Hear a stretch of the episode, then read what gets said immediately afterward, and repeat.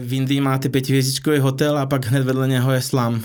Že? Mm-hmm. To znamená, nemůžete to brát podle nějaké oblasti, ale musíte to brát přesně podle, podle lokace, podle GPS, jako kde ty Eh, kde ten biznis můžete dělat a kde ten biznis prostě už eh, dělat nemůžete, protože to je už tam vlastně nejchudší část, eh, nejchudší část toho, toho, toho obyvatelstva, kde vlastně neexistuje žádný identifika, identifikační dokument, neexistuje adresa. Vlastně... No já jsem četl, že, že oni měli z tehdy snad 18 různých dokumentů nějakých jako jo, ID. V tom, v tom čase to bylo snad 17, 18 možných dokumentů. Já jsem měl kolegu, který měl na třech dokumentech jiný jméno, jiný datum narození. A to byl kolega jako šéf marketingu, takže by mohl mít ty dokumenty jako v pořádku, eh, ale on měl na každém, on to ukazoval taky jako raritu, že jak komplikovaný je ten proces eh, vlastně identifikace lidí v Indii.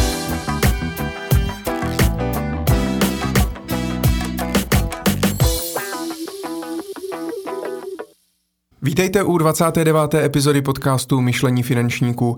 Moje jméno je Michal Doubek a vítám u nás ve studiu i mého dnešního hosta. Tím je Vlastimil Hrabal, viceprezident pro obchod v azijském fintech startupu Oriente. Vlasto, dobrý den. Dobrý den. Já jsem moc rád, že se nám podařilo domluvit eh, tento rozhovor, protože vy dlouhodobě žijete v Hongkongu ano. a teď jste se s rodinou rozhodl, že strávíte nějaký čas v České republice, tak eh, jsem, jsem to hnedka využil.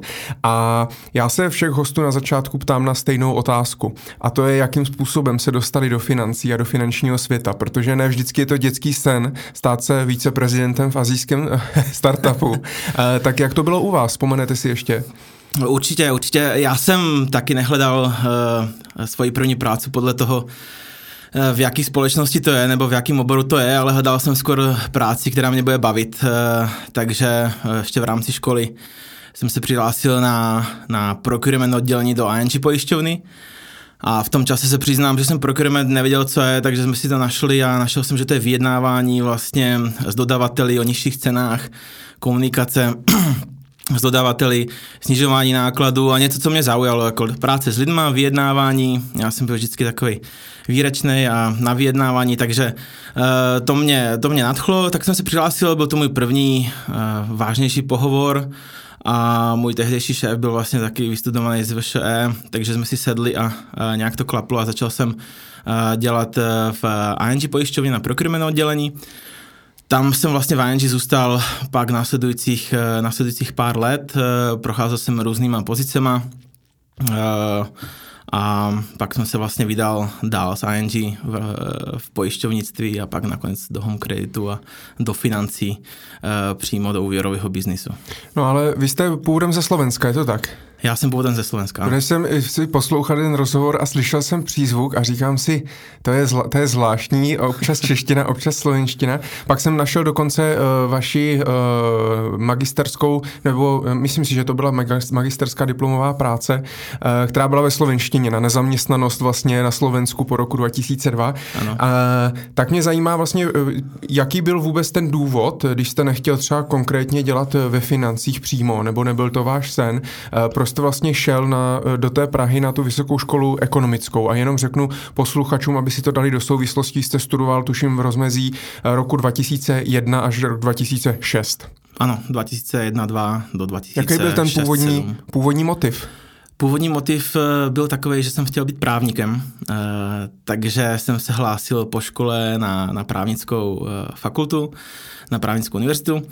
Eh, každopádně jsem tam eh, neprošel eh, výběrovým konáním nebo zkouškama, tak jsem nastoupil do Trnavy, což je asi 50 km od Bratislavy, na Technickou univerzitu. A vlastně během prvního roku jsem zjistil, že hlavní předměty jsou matematika, fyzika, chemie, což je úplně mimo, mimo mě. Tak jsem před ukončením prvního ročníka radši s hrdostí řekl, že to není pro mě a odešel, odešel jsem ze školy.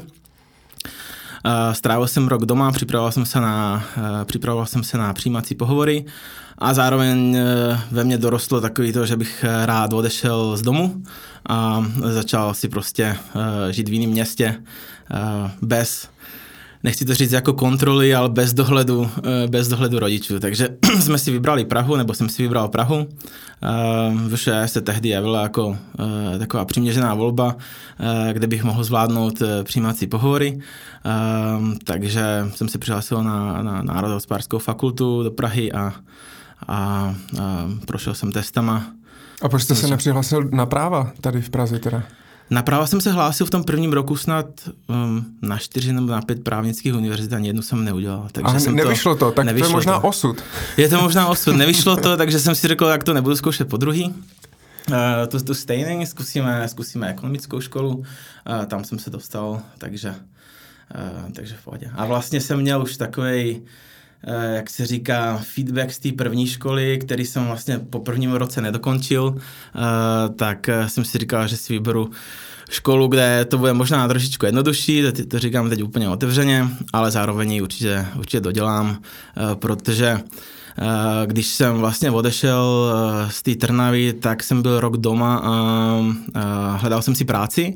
Myslel jsem si, že si dá v té době najít práce i bez, bez těch tří písmenek před jménem a vlastně jsem se dostal maximálně na úroveň eh, jako prodejce v call centru, podmový prodej um, a tak dále. Ale ve finále, jako když na to se podívám teď, co dělám, tak vlastně to byla výborná průprava, protože teď vlastně stavím, eh, alebo jsem stavil ty call centra, řídil jsem ty prodejce, eh, takže v zásadě to byla dobrá průprava, že jsem věděl, jak to vypadá na té jako nejnižší úrovni té hierarchie v té společnosti. Takže nakonec asi dobrý, ale nelitujete toho občas, že nejste právník? Nelituju, protože můj sen byl vždycky být právník a pak dělat velký kauzy v New Yorku, Londýně a tak dále. Prostě takový ty sny. No tak ne, nejsem právník, jsem ve financích a byl jsem v díli Manile a v Hongkongu. Není to teda New York, eh, New York Londýn, ale hm, tak je to zajímavá, zajímavá pouť. Já se, pro, já se ptám i proto, protože vy právě v těch městech a v tom světě, tak se určitě a v tom biznisu obecně se potkáváte asi s právníky ano. a vidíte vlastně ten jejich, ten jejich svět. Takže proto se na to ptám, jestli náhodou jste si pak neřekl, teď já jsem vlastně rád možná, že nejsem právník. Ono ve finále to tak asi bude. Jo. uh, OK, takže jste vystudoval teda vysokou školu ekonomickou tady v Praze ano. a jste tedy inženýr. Ano. A potom teda i už v průběhu té školy, tak vy jste ještě pořád teda nevěděl. Neměl jste jako tak OK, tak dělám tu národohospodářskou fakultu, půjdu dělat do banky nebo do pojišťovny. To jste jako neměl a pak jste prostě dostudoval a naskytla se ta příležitost. Nebylo to nic jako cíleného. Nebylo to nic cíleného, neměl jsem nějak dopředu rozmyšlený, kam chci nastoupit. Věděl jsem, co nechci. Uh, věděl jsem, že nechci úplně takový ten standardní postup uh, z té národohospodářské nebo z té ekonomické uh, školy do velké čtyřky a pak uh, vlastně do toho připraveného uh, pomalého, ale za to jistého kariérního růstu v rámci velké čtyřky. A proč ne? Nebavilo mě to, bylo to moc spoutané nějakými pravidlama. Uh, přišlo mi, že to, že to není to, co chci dělat. Chtěl jsem se za, zajímal jsem se o nové věci, o věci, které se v zásadě eh, předtím nedělali. Nechtěl jsem prostě jít v tom, v tom proudu, jak eh, asi 80-90% eh, mých, mých, mých známých v okolí, takže... Takže jste, takže jste si našel teda uh, tu pozici v tom ING, to byla tehda v ING životní pojišťovna? Ano, to bylo ING životní pojišťovna pro Českou a pro Slovenskou republiku. A tam jste teda nastupoval uh, v roce 2006. A co jste tam teda konkrétně dělal? Jak, jaké byly vlastně první uh, dny v tom vašem zaměstnání? Tak první dny už si úplně nespomínám. Každopádně bylo to o tom snížit uh, náklady pro, pro ING, to znamená vyjednávat s dodavateli o lepších uh, podmínkách napříč vlastně všema službama, které, který, které ING využívá od třetích stran. A to bylo například co? Asi to úplně ne, vlastně neumím moc představit. Jo, to bylo například nájem na budovu, jak snížit jako náklady na nájem na budovu budovu vyjednat, nebo v případě nákup počítačů, nebo uh, to byla uh, různé, jako všechno, co berete vlastně z třetích stran, procurement, mm-hmm. to znamená všechny mm-hmm. objednávky, které šly externě z ING, uh, tak vlastně procházely procurementem, kde ten procurement jako vyjednával s dodavatelem o lepších cenách, než uh, vlastně byly ceníkové ceny. Uh, ceníkový ceny. A vlastně ten cíl byl uh, doručit úsporu každý rok, uh, vlastně um, projít všechny náklady, které ING měla a, a doručit úsporu uh, v nákladové stránce. Jak vám to šlo? Šlo nám to velice dobře. Byli jsme tam teda jenom dva a vlastně po, myslím, roku a půl můj šéf byl promován do jiného oddělení, který se právě eh, rozbíhal, byl to Lean Six Sigma a já jsem dostal procurement na starosti celý, takže vlastně po prvním roku a půl jsem pak reportoval už CFO, což byla také dobrá zkušenost na začátek. Eh, to byla vlastně moje první práce a dostanete se do kontaktu s vedením té společnosti, takže vidíte, jak fungují ty rozhodovací procesy, eh, což bylo hrozně přínosný pro mě to vidět, jak to funguje v tom reálným uh, managementu vrcholovým. A vzpomenete si ještě, bylo tam něco, co se vám jako hodně povedlo, jako třeba vyjednat? Já si pamatuju, že eh, vlastně náš cíl byl snad eh, úspora v řádech jako milion, milion eur a myslím, že to jsme překročili tři a půlkrát v prvním roce, jestli si matně vzpomenu na, na to, takže to bylo, to bylo fajn. Takže jste se jim vyplatil? Určitě ano, to určitě ano. Eh, no a tam jste, tam jste teda vydržel čtyři roky a celou, to, celou dobu teda to bylo tady v tomto uh, jako... Ne, ne, ne, to bylo vlastně první dva roky bylo tohle oddělení a já jsem v zásadě po dvou letech se zase začal koukat, co je novýho, co se otvírá, jaký oddělení, co by mě zajímalo dál v rám, vlastně po tom procurementu a bylo to oddělení Lean Six Sigma, který jsem zase jako netušil úplně přesně, eh, co to oddělení dělá. Teď ty názvy teda slyším taky poprvé. Jo, jo. Ono je to projektové řízení, jenom je to jako jiná metodologie projektového řízení eh, a procesní řízení, kde vlastně taky cílem je jako úspora nákladů v daném procesu nebo zvýšení produktivity nebo třeba zvýšení prodejů. Dobrý na té metodologii je, že když ji ovládáte, tak vlastně můžete dělat projekty jako napříč celou společností v jakýmkoliv oddělení.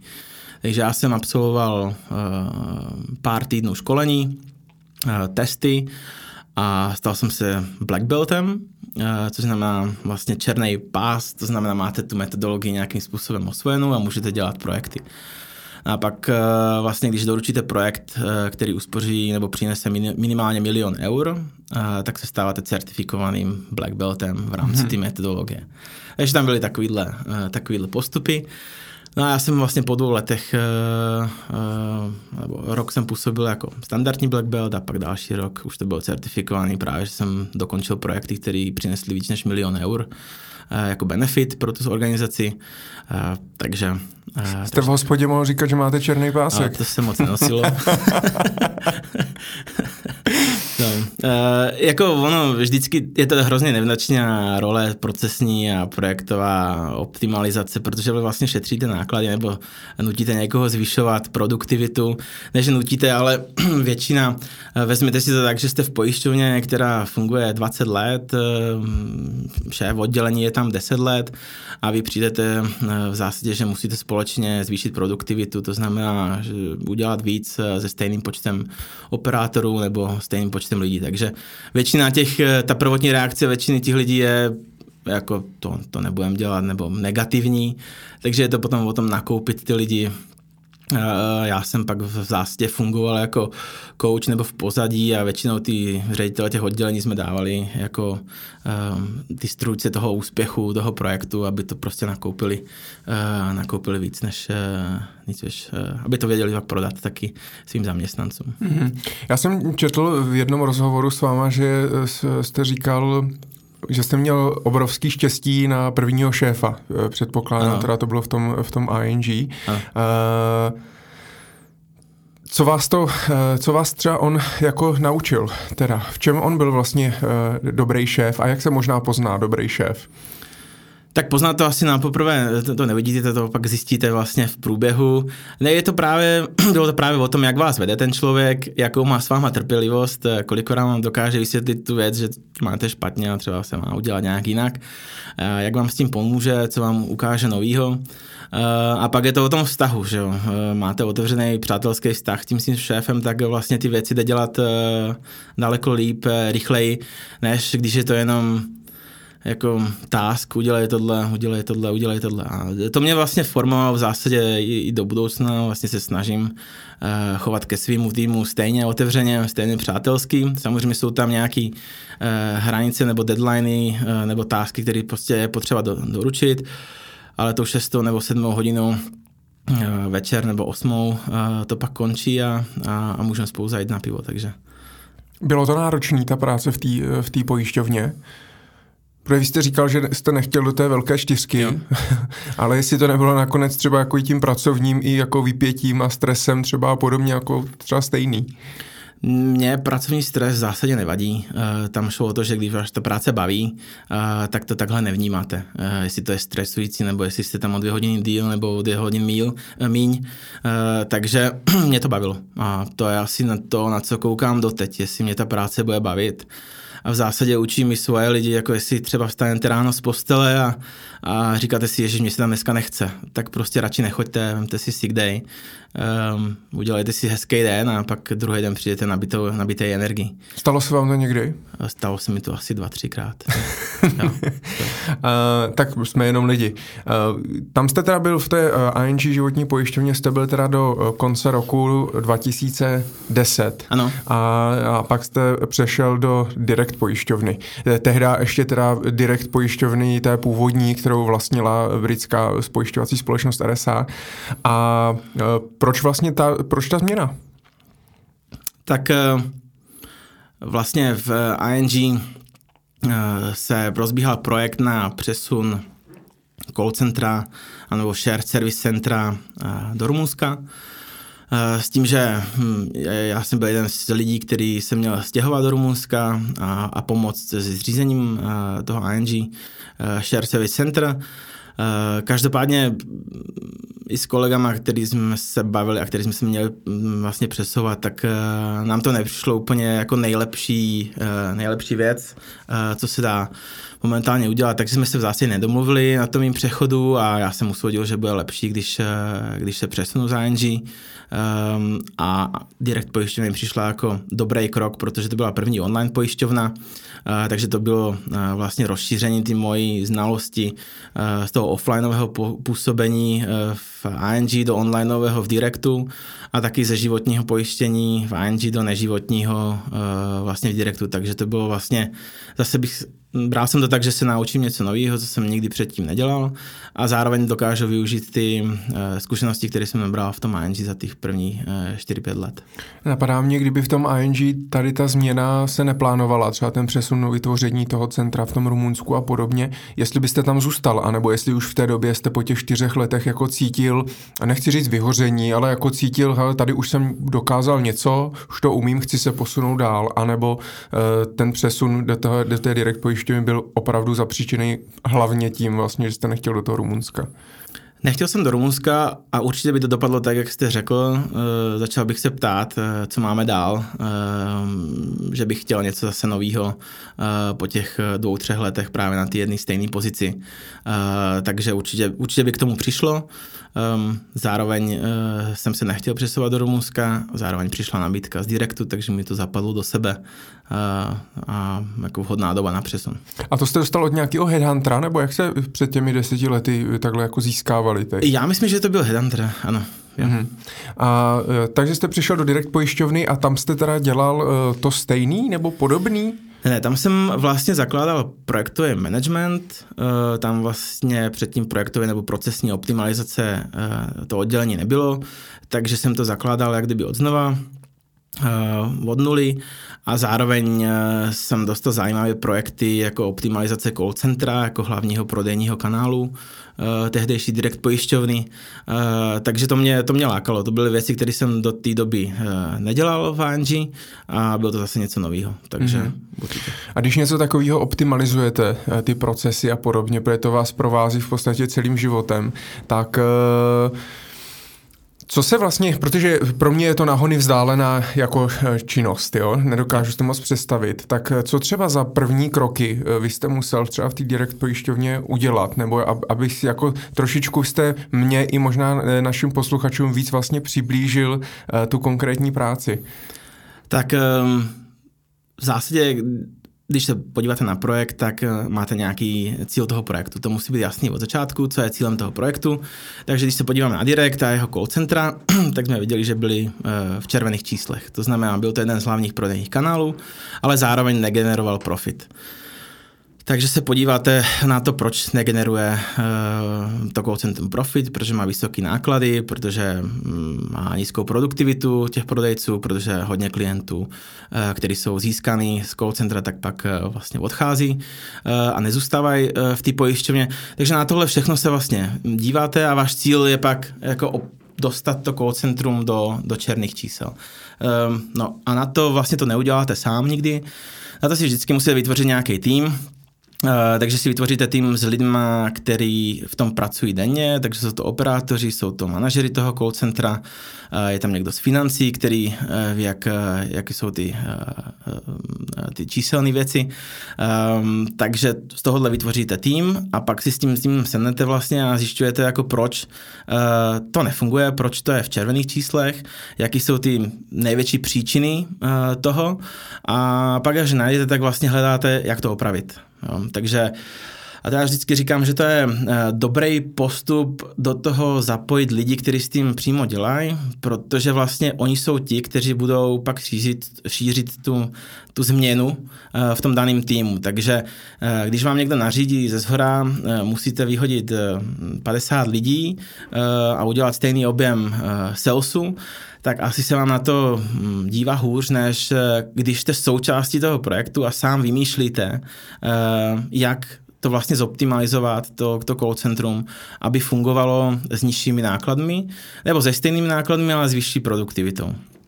No, takže um, si s tím týmem vytvoříte uh, nějaký součet nebo, uh, nebo seznam věcí, které byste měli zlepšit a který vám přímo ovlivní Eh, tu profitabilitu toho call centra a pak je naimplementujete um, a čekáte první tři měsíce na výsledek. Jestli to je fajn, tak eh, to vlastně odevzdáváte jako business as usual uh, manažerovi call centra a ten, ten s tím funguje. Já vím, že to zní těžká, hrozně rychle, lehce, ale ono ve finále je to přesně o, o práci s těma lidma. Že já znám ten, ten proces, jak je provést tímhle, to znamená najít ty největší příčiny toho, že to nefunguje a zároveň mm, pobízím k tomu, aby si našli sami řešení, jak to, eh, jak to opravit. Zároveň s lidma, s lidma musíte vycházet, protože, jak jsem říkal, když je tam někdo třeba x let na té pozici, eh, tak eh, vlastně vaše návrhy nebere, ale bere návrhy toho týmu. Takže tam funguje takové věci, že člověka, který s váma nejvíc nesouhlasí, uděláte třeba zástupcem toho projektu nebo projektovým ředitelem, že jo, který pak vlastně eh, je oceněn za ten projekt a on jako změní postoj, protože ví, že bude za to oceněn on eh, a já tam třeba působím už pak jenom v roli toho kouče, eh, aby jsme byli v těch, těch mezích toho, toho projektu. Takže je to hodně týmová práce. Je to, je to obrovský týmová práce. Takže solisti moc úplně jako tady ne, ne, jako neuspějou. Vůbec hmm. bych řekl. A kde jste se to všechno naučil? To, tohle jste se všechno zvládl naučit v té ING pojišťovně. Dost pochybu, že na VŠE jako jste se to naučil a na, pak jste byl hotový. na VŠE ne, to je asi všechno s těma mm, s časem. Takže částečně jsem se to naučil v ING, kde jsme měli vlastně byl vlastně coach, byl mi šéf a zároveň jsme měli ještě jako externího kouče, který nás učil právě, eh, jak vést ten tým, eh, jak vést ten projekt. A pak já říkám, ehm, že dobrá průprava je dělat kolektivní sport eh, určitě, protože v kolektivním sportu, i když třeba nevycházíte se všema hm, členama týmu, tak spolupracujete na to, abyste dosáhli nějaký výsledek. Že jo? A e, vlastně já jsem dělal x let kolektivní sport a tam vás to prostě naučí vycházet e, se všema tak, abyste dosáhli e, toho výsledku a aby ten tým byl spokojený a aby ten klub dosáhl toho, co, co potřebuje. Co jste hrál? Hrál jsem uh, basketbal uh, vlastně asi 7-8 let a pak jsem hrál americký fotbal, uh, jak v Bratislavě, tak v Praze. Mm-hmm. Teď ještě něco hrajete? Teď už nehraju nic, teď už hraju rekreačně tenis, abych se hejbal ještě trošku. a, a vy jste teda v tom direktu ale byl už úspěšný teda v tom, co jste nám jako pověděl v tom v procesu a tak dále, tak se vám to povedlo teda ten projekt dotáhnout? Povedlo, povedlo, povedlo, se, povedlo se snížit náklady, povedlo se zvýšit produktivitu, povedlo se dostat to, vlastně to call centrum do černých čísel, což byl ten hlavní cíl. Um, každopádně, když to vemu úplně otevřeně, tak už bylo hrozně pozdě. Um, protože ten direkt existoval snad pět let a pět let generoval ztrátu a jednoduše z mýho pohledu, čisto subjektivní pohled, ta, ta společnost nebyla připravena na úplně online pojištění, na úplně online věci, jako sjednávací pojištění přes telefon nebo přes mobilní aplikaci eh, nebo přes počítač v té době, tak eh, ještě to úplně si myslím, že nebylo připravený. Že předběhli dobu v podstatě. Přesně tak. No. Myslím, myslím si, že to bylo přesně o tom. Mm-hmm. Uh, no a potom teda s, s direkt pojišťovna vlastně skončila. Já mám dokonce, vy jste teda skončil, jste skončil 2012, ale mám pocit, že zrovna v té době už to vlastně, že jste skončil společně s celou pojišťovnou. Já jsem skončil společně s celou pojišťovnou, já jsem byl jeden z posledních zaměstnanců, protože jsem ještě pak eh, vlastně řídil eh, předání portfolia klientů Eh, do pojišťovny, která přebírala nebo odkupovala ten kmen od direkt pojišťovny. A tušil jste to už třeba v tom roce 2010, když jste tam nastupoval a začal jste jako poznávat, jak to tam funguje, tak trošku už jako bylo do toho vidět, anebo to bylo potom až jako otázka toho posledního roku? Eh, bylo do toho vidět, že to je eh, v červeným. Byly tam aktivity a projekty na to, aby se dostalo do černého. Každopádně to rozhodnutí bylo hrozně náhle toho o tom zavření vlastně pojišťovní, to bylo snad jeden na den. Jo, takže Britové prostě jo. přišli, řekli, to nemá cenu tady na tom trhu Přesně na schranou. Hmm. A jenom abych pochopil, uh, kolik lidí bylo nad váma v té hierarchii? Eh, v direkt pojišťovně byli dva, můj nadřízený a pak nad mým nadřízený byl vlastně CEO. Mm-hmm. A váš nadřízený měl na starosti co? Měl na starosti HR, eh, projektový management, a pak vlastně B2B business. Mm-hmm. Ja. Fajn. No a co potom? Takže jste odešel, skončila pojišťovna, uh, možná to pro vás bylo trošku překvapení, uh, už jste se třeba uh, rozhlížel, co dál, anebo to byla jako rána z čistého nebe, jste řekl, aha, a teď vlastně teda jdu na ten pracovní trh a jdu jako hledat. A nebo už jste měl třeba nějaký nabídky, nebo už jste věděl, já bych chtěl sem, já bych chtěl sem, už jste měl vlastně nějaké zkušenosti za sebou.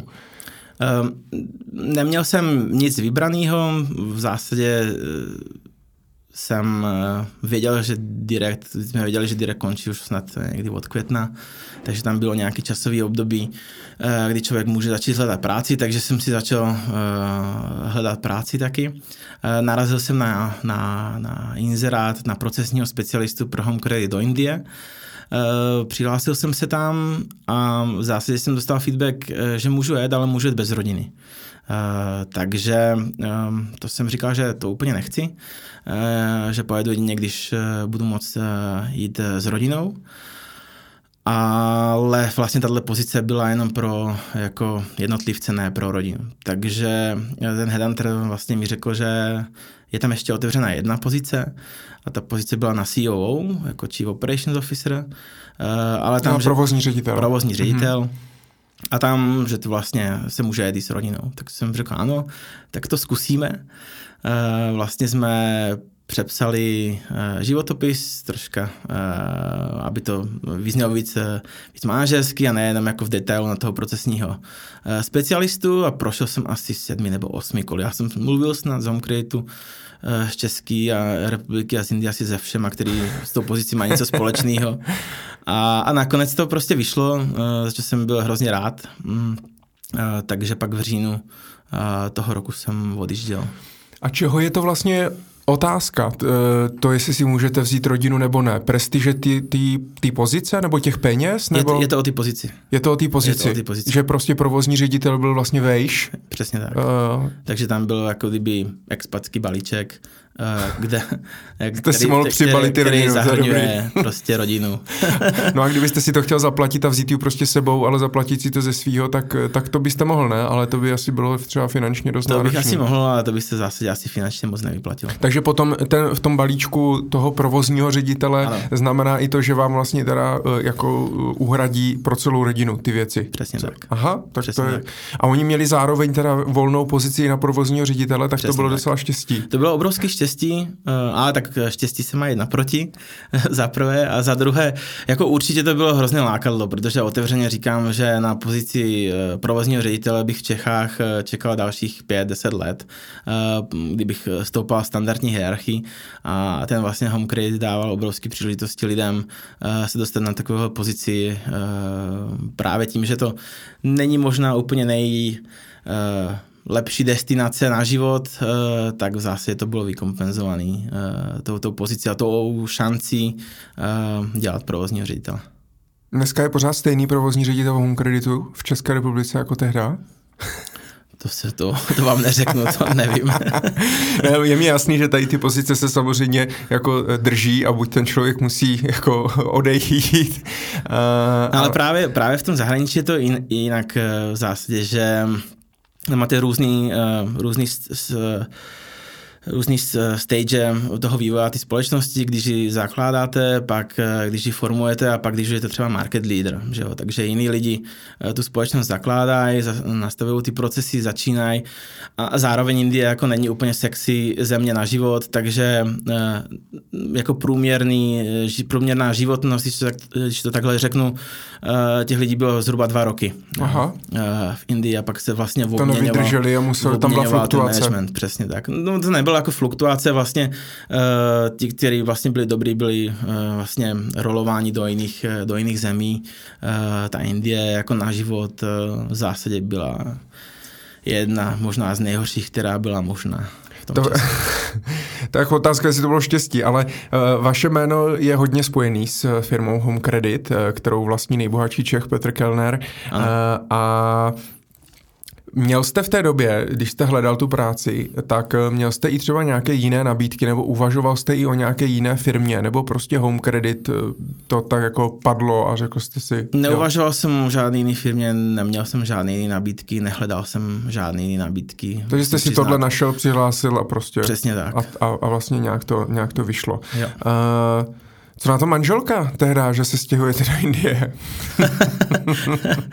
jak, jak se vlastně tady tyhle věci jako komunikují eh, v té rodině, pokud nám můžete, kdyby někdo byl třeba v podobné situaci někdy v životě? Hrozně těžko, tak musíte dát, na jednu stranu jsou ty minusy, na druhou stranu jsou ty plusy, že? Uh, takže mm, to komunikujte přesto a samozřejmě si to snažíte přizpůsobit, že ty plusy jsou větší než ty minusy, uh, takže si to nějak připravíte a obrátíte to uh, tímhle směrem. My tak jsme jste měli... uměl vyjednávat, že jo? Takže... No, přesně tak. my jsme měli ještě tehdy jako komplikaci, protože když jsme se vlastně dozvěděli, že ano, vybrán do Indie, tak se nám vlastně narodila v tom čase první dcera a my jsme byli vlastně u doktora, ptali jsme se, jestli je to jako v pohodě jít do Indie s malým dítětem. Musím říct, že jsme to taky podcenili trošku, tu přípravu v tomhle směru a doktor říkal, jo, jako, když tam budete v té uh, dobré komunitě, tak není problém. No a pak vlastně v tom říjnu před tím odjezdem jsme šli pro nějaké poslední potvrzení a a tam vlastně ten lékař pronesl tu větu, chcete to dítě zabít, že jo, které eh, to nemůžete prostě do Indie s malým dítětem bez očkování. Uh, takže manželka vlastně zůstala doma uh, a já jsem odjel do Indie sám. Mm-hmm. A vlastně byl, byl jsem tam sám první rok mého působení vlastně počas toho, kdy vlastně to dítě mohlo dostat všechny možné očkování na to, aby to bylo aspoň trošku safe mm-hmm. jít mhm. do Indie. Tak možná jste měl štěstí, ale že dcera se narodila ještě tady. Jo, to určitě. tak. A, takže jste tam teda letěl sám a letěl jsem sám. tam předpokládám, že jako Indie je docela daleko. Jak je vlastně daleko Indie z Prahy? 11 hodin letu přes Vídeň, myslím. Takže to úplně, ne, takže to úplně není, že byste jako na víkend si zaletěl jako domů. Já jsem pak lítal každý měsíc, dva, eh, jak, jak to vyšlo, každý měsíc a půl domů. Eh, přesně jak říkáte, na, na prodloužený víkend, eh, takže dalo se to nějak, nějak skloubit. A i přesto, i přesto, že se jako tady tohle stalo a se narodila dcera a vy jste ji vlastně neviděl uh, a byli jste od sebe tak daleko, tak neběhaly vám v hlavě myšlenky, já na to kašlu, zkusím najít prostě něco v Praze? Eh, to máte, to máte jako vždycky ty myšlenky, máte vždycky ty minusové body a pak máte ty plusové body, že? takže mě ta práce hrozně bavila, byl jsem tam každý měsíc a půl, eh, v té době už existoval Skype, takže já jsem to nazval Skype Tata na první rok a půl, než vlastně rodina přijela. A ono to ve finále možná bylo lepší, že nešla s mnou rovnou, protože já jsem byl schopný jako zařídit to bydlení, připravit to pro tu rodinu, protože když jsem tam přiletěl, tak vlastně jsem šel rovnou na hotel a, a, a to bydlení najít jako dobrý standardní bydlení v Indii není úplně jednoduchý, takže to taky nějakou dobu trvalo. Takže on to ve finále uh, zpětně jako bylo lepší, že ta manželka přišla až po roku. Jak dlouho jste bydlel v hotelu? Myslím, že první tři měsíce. A potom, a vy si teda musíte najít bydlení, ale e, firma vám ho platí, nebo jak to, možná se budu ptát fakt blbě, ale jo, je to pro jo. mě úplně jako nová věc, nikdy jsem se s nikým takhle nebavil, kdo jo, se takhle jo. odstěhoval. Takže... Jo, jo, určitě. Um, přesně tak, jako dostanete mm, možnost vybrat si realitního agenta, který s váma pak e, prochází ty byty uh, nebo domy, vyberete si bydlení, máte na to nějaký budget, do kterého se musíte změstit.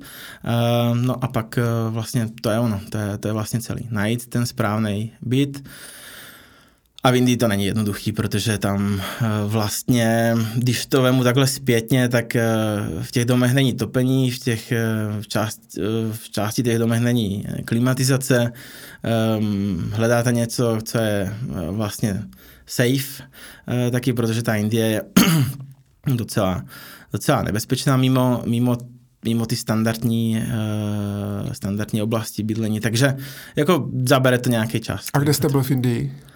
My jsme bydli v Gurgaonu, což je takový předměstí Dili, taková hmm. business čtvrť napojena na Dili metrem. Ale tak tam jsou normálně, když se člověk podívá na fotky, tak tam nějaký mrakodrapy, ono to jako na fotkách to vypadá strašně jako moderně. Jo, tak si to podívejte 10 let dozadu a pak ještě 10 let dozadu eh, a uvidíte úplný pole. Když jsme tam měli, byli my, tak se to vlastně stavili ty mrakodrapy. Hmm je tam stále obrovský, eh, obrovská výstavba, já jsem tam byl minulý rok eh, právě s Orientem na služební cestě, takže jsem si to zase prošel.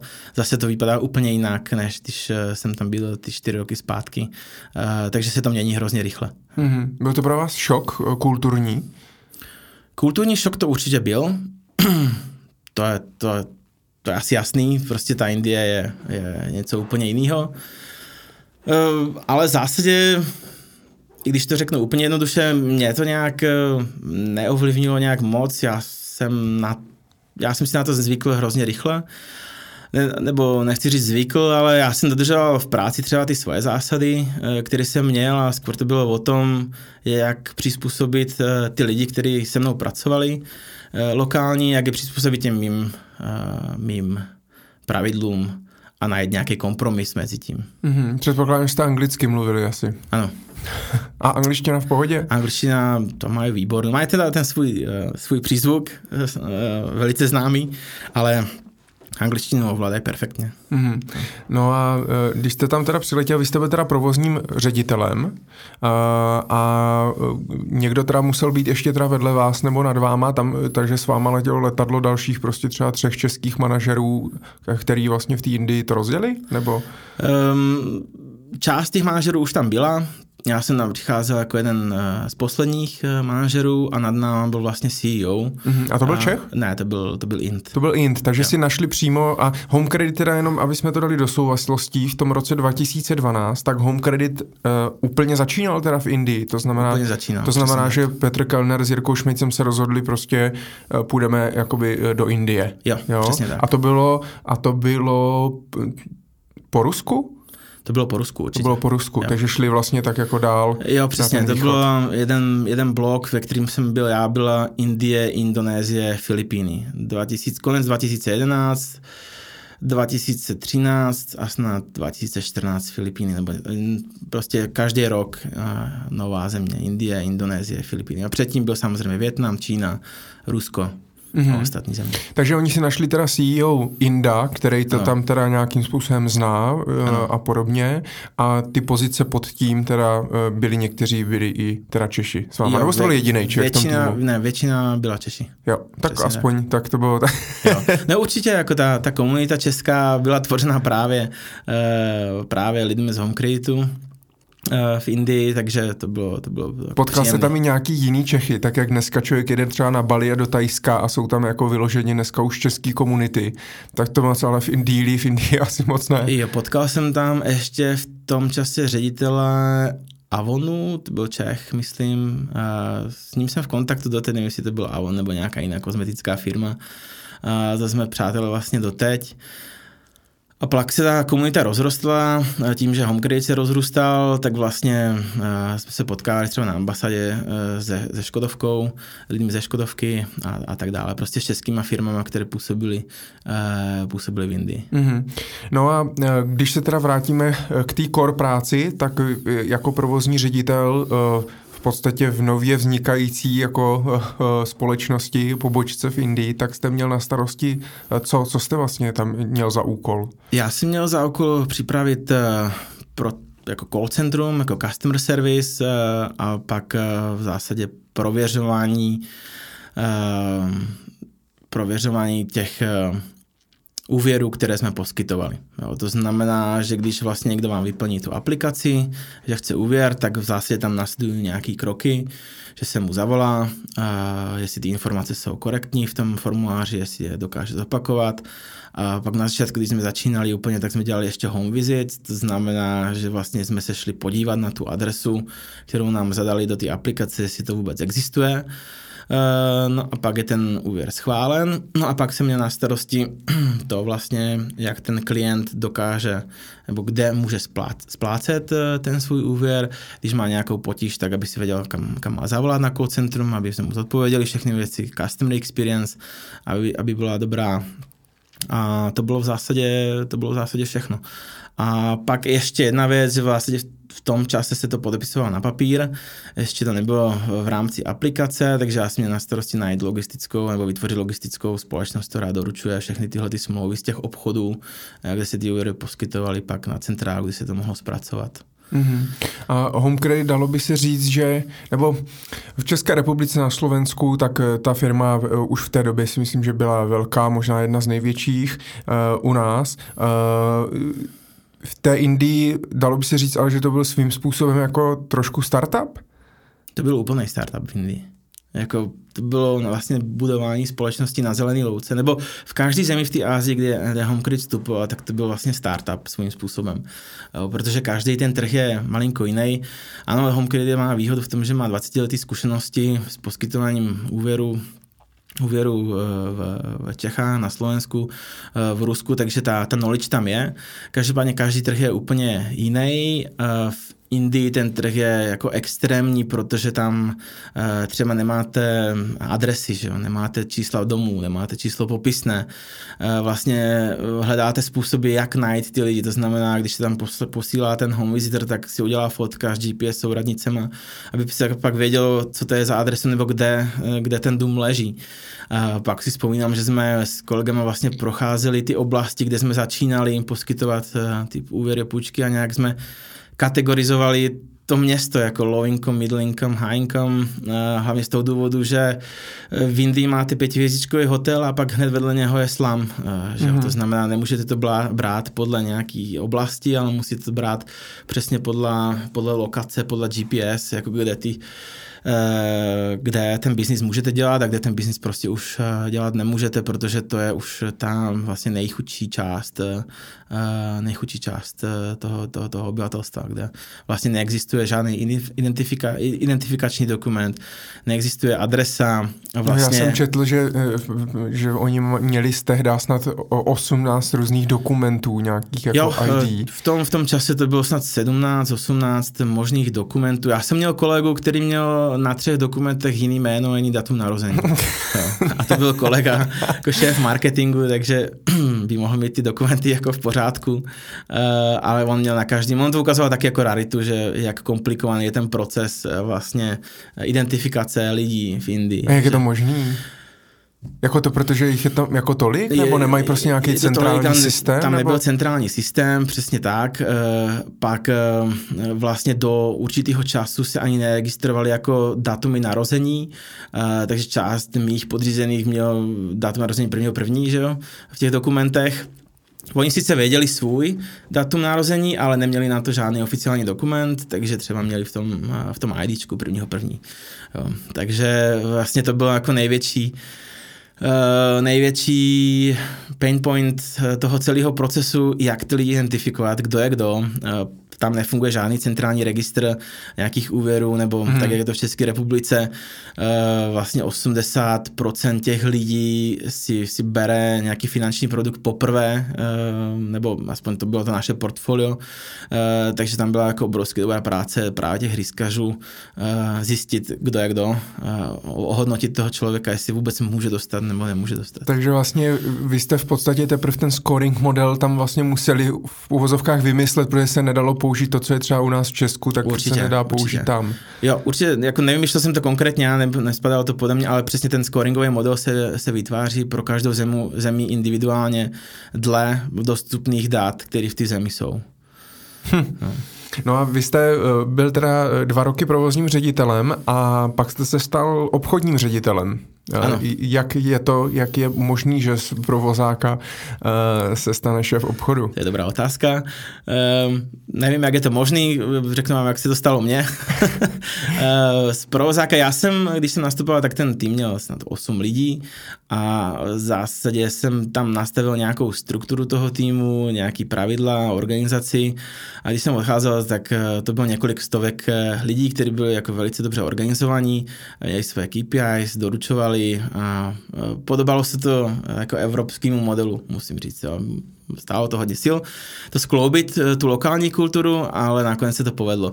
A právě po těch dvou letech, když e, vlastně Operations fungovalo e, dobře, tak jsem se právě taky začal hned ptát, jaký by byly možný další další opportunities pro mě a vlastně přišel na rad sales, protože po těch dvou letech jsme uvažovali o rolloutě do celé Indie, to znamená, my jsme do první dva roky vlastně působili jenom v Dili a v nějakých příměstských částech na to, aby se právě nastavili všechny procesy, aby se vytvořil ten risk scoring, eh, o kterém jsme mluvili. A vlastně po těch dvou letech, když máte tohle nastavený a nějak vám ty procesy v základě fungují, tak můžete vlastně rozrolovat do, do jiných měst. A to je byla vlastně věc, která mě hrozně zajímala a mm, vlastně jsem se přihlásil a, a byl nabídnut uh, pozici obchodního ředitele, který bude zodpovědný za, eh, za vlastně rozšíření obchodu do, do ostatních měst Indie. A kolik je v Indii hm, takhle jako zajímavých měst? Na, jakoby na, na, protože mně přijde, že jako člověk většinou zná jenom Dílí, Mumbai a to no, je celý. Eh, přitom... A ono to možná i stačí uh, v finále. My jsme, já jsem osobně otvíral s kolegama 35 eh, nových indických měst mm-hmm. po celé Indii. Samozřejmě to máte přesně rozložený ty největší města, pak jako druhý sled, třetí sled, takže my jsme šli jenom do těch eh, největších a zároveň je tam takové specifikum, že z Indii máte zhruba 17 různých jazyků oficiálních, takže přesně ta poučka je, když chcete půjčit peníze, tak všichni mluvíme stejnou řečí, ale když se máte splácet, tak každý mluví jinou řečí, takže se na to musíte připravit vlastně všechny call centra, eh, všechna komunikace, ty operátoři museli vědět jako kdyby 17 eh, různých jazyků, mm-hmm. takže jsme postavili 4 call centra v různých částí Indie eh, a vlastně každý call centrum obsluhovalo 3-4 3-4 jazyky. Podle toho se vlastně dělal i jako rollout plan, že když Eh, bylo málo měst eh, v jednom jazyku, tak se ty města neotvářely a otváraly se radši města, eh, které už máme pokrytý s těma jazykama. No, teď je otázka, kolik mělo obyvatel nejmenší město, kde jste otvírali pobočku v Indii. To vám, to vám neřeknu, to bylo, ale určitě bylo přes 500 tisíc, jako, mm. to bylo mm. určitě. A v Dili je kolik obyvatel? Já myslím, že 12 milionů. Mm-hmm. Zajímavé. Mumbai má, myslím, 15 nebo 18. Tak. A jako obchodní ředitel, eh, jak moc se to eh, lišilo, ta práce oproti tomu eh, provozákovi? No tak byl to obchod, takže tam bylo o tom dosahovat jako salesové výsledky, takže ten rozdíl je, rozdíl je velký. Každopádně tu, tu, ten svůj jak kdyby systém práce, ten se moc nezměnil. Tam prostě Stejně to bylo vytvoření nějaké organizace uh, salesový, uh, nějaký pyramidy od těch uh, jak kdyby nejnižších salesmenů až po, po ředitele těch jednotlivých regionů a, a jednotlivých měst. Takže tam se vytvořila ta pyramida, vytvořila se organizační struktura toho salesu. Já když jsem nastupoval do salesu, tam bylo zhruba 500 lidí. Když jsem po dvou letech odcházel, tak jsem byl 4,5 tisíce, 4,5 tisíce zaměstnanců jenom v salesu. Přímo a, pod váma v podstatě. Jo, přímo pod mnou, přesně. Takže Jaký to je řídit tolik lidí? Znal jste je osobně všechny? uh, snažil jsem se, ale ty jména se hrozně jako, byly hrozně stejný, takže asi... Jaký je nejčastější jméno v Indii? Akio a Prakáš a a dneska, když jste třeba když jste v České republice, tak jdete třeba do indické restaurace? Jo, občas si zajdu. Jo, občas si zajdu. A máte takový, jako pokecáte si s nima, jako jste s nima jako třeba po těch letech na nějaký, kto říct, na nějaký jako vlně, že se jako... Ale určitě ano, tak i teď v Oriente mám vlastně indický uh, kolegy, takže prostě hodně rozumíme. Eh, zároveň jsem stále v kontaktu s uh, mým týmem v Indii, Ehm, někteří jsou na různých pozicích, někteří jsou stále v home creditu, eh, takže jsme v kontaktu, vidíme se občas, eh, takže tam vznikly vazby, vazby které vlastně pokračují, eh, pokračují pak dál. Hmm. Takže určitě. A jak vlastně, když se vrátím, tak když ten home credit začíná v nějaký takovýhle společnosti, tak jak, jak se udělá ta strategie, aby lidi vlastně znali Eh, co, co je to home credit, jako jo, protože já otevřu společnost, co udělám si jako billboardy, nebo půjdu do televize, hmm. nebo půjdu do novin, nebo jak, jak vlastně ti lidi najednou se dozvěděli, aha, on je tady nějaký home credit a já si můžu tady na něco půjčit. A možná společná otázka s tím, jestli vlastně už tehdy ty lidi měli, byla tam třeba nějaká konkurence a lidi na to byli zvyklí, nebo to bylo úplně jako nová věc. Jo, konkurence tam byla, na to lokální společnost. Co se týká reklamy, tak eh, vlastně HomeCredit nikdy nevyžil eh, v těchto zemích nějakou televizní eh, nebo billboardovou, velkou billboardovou reklamu.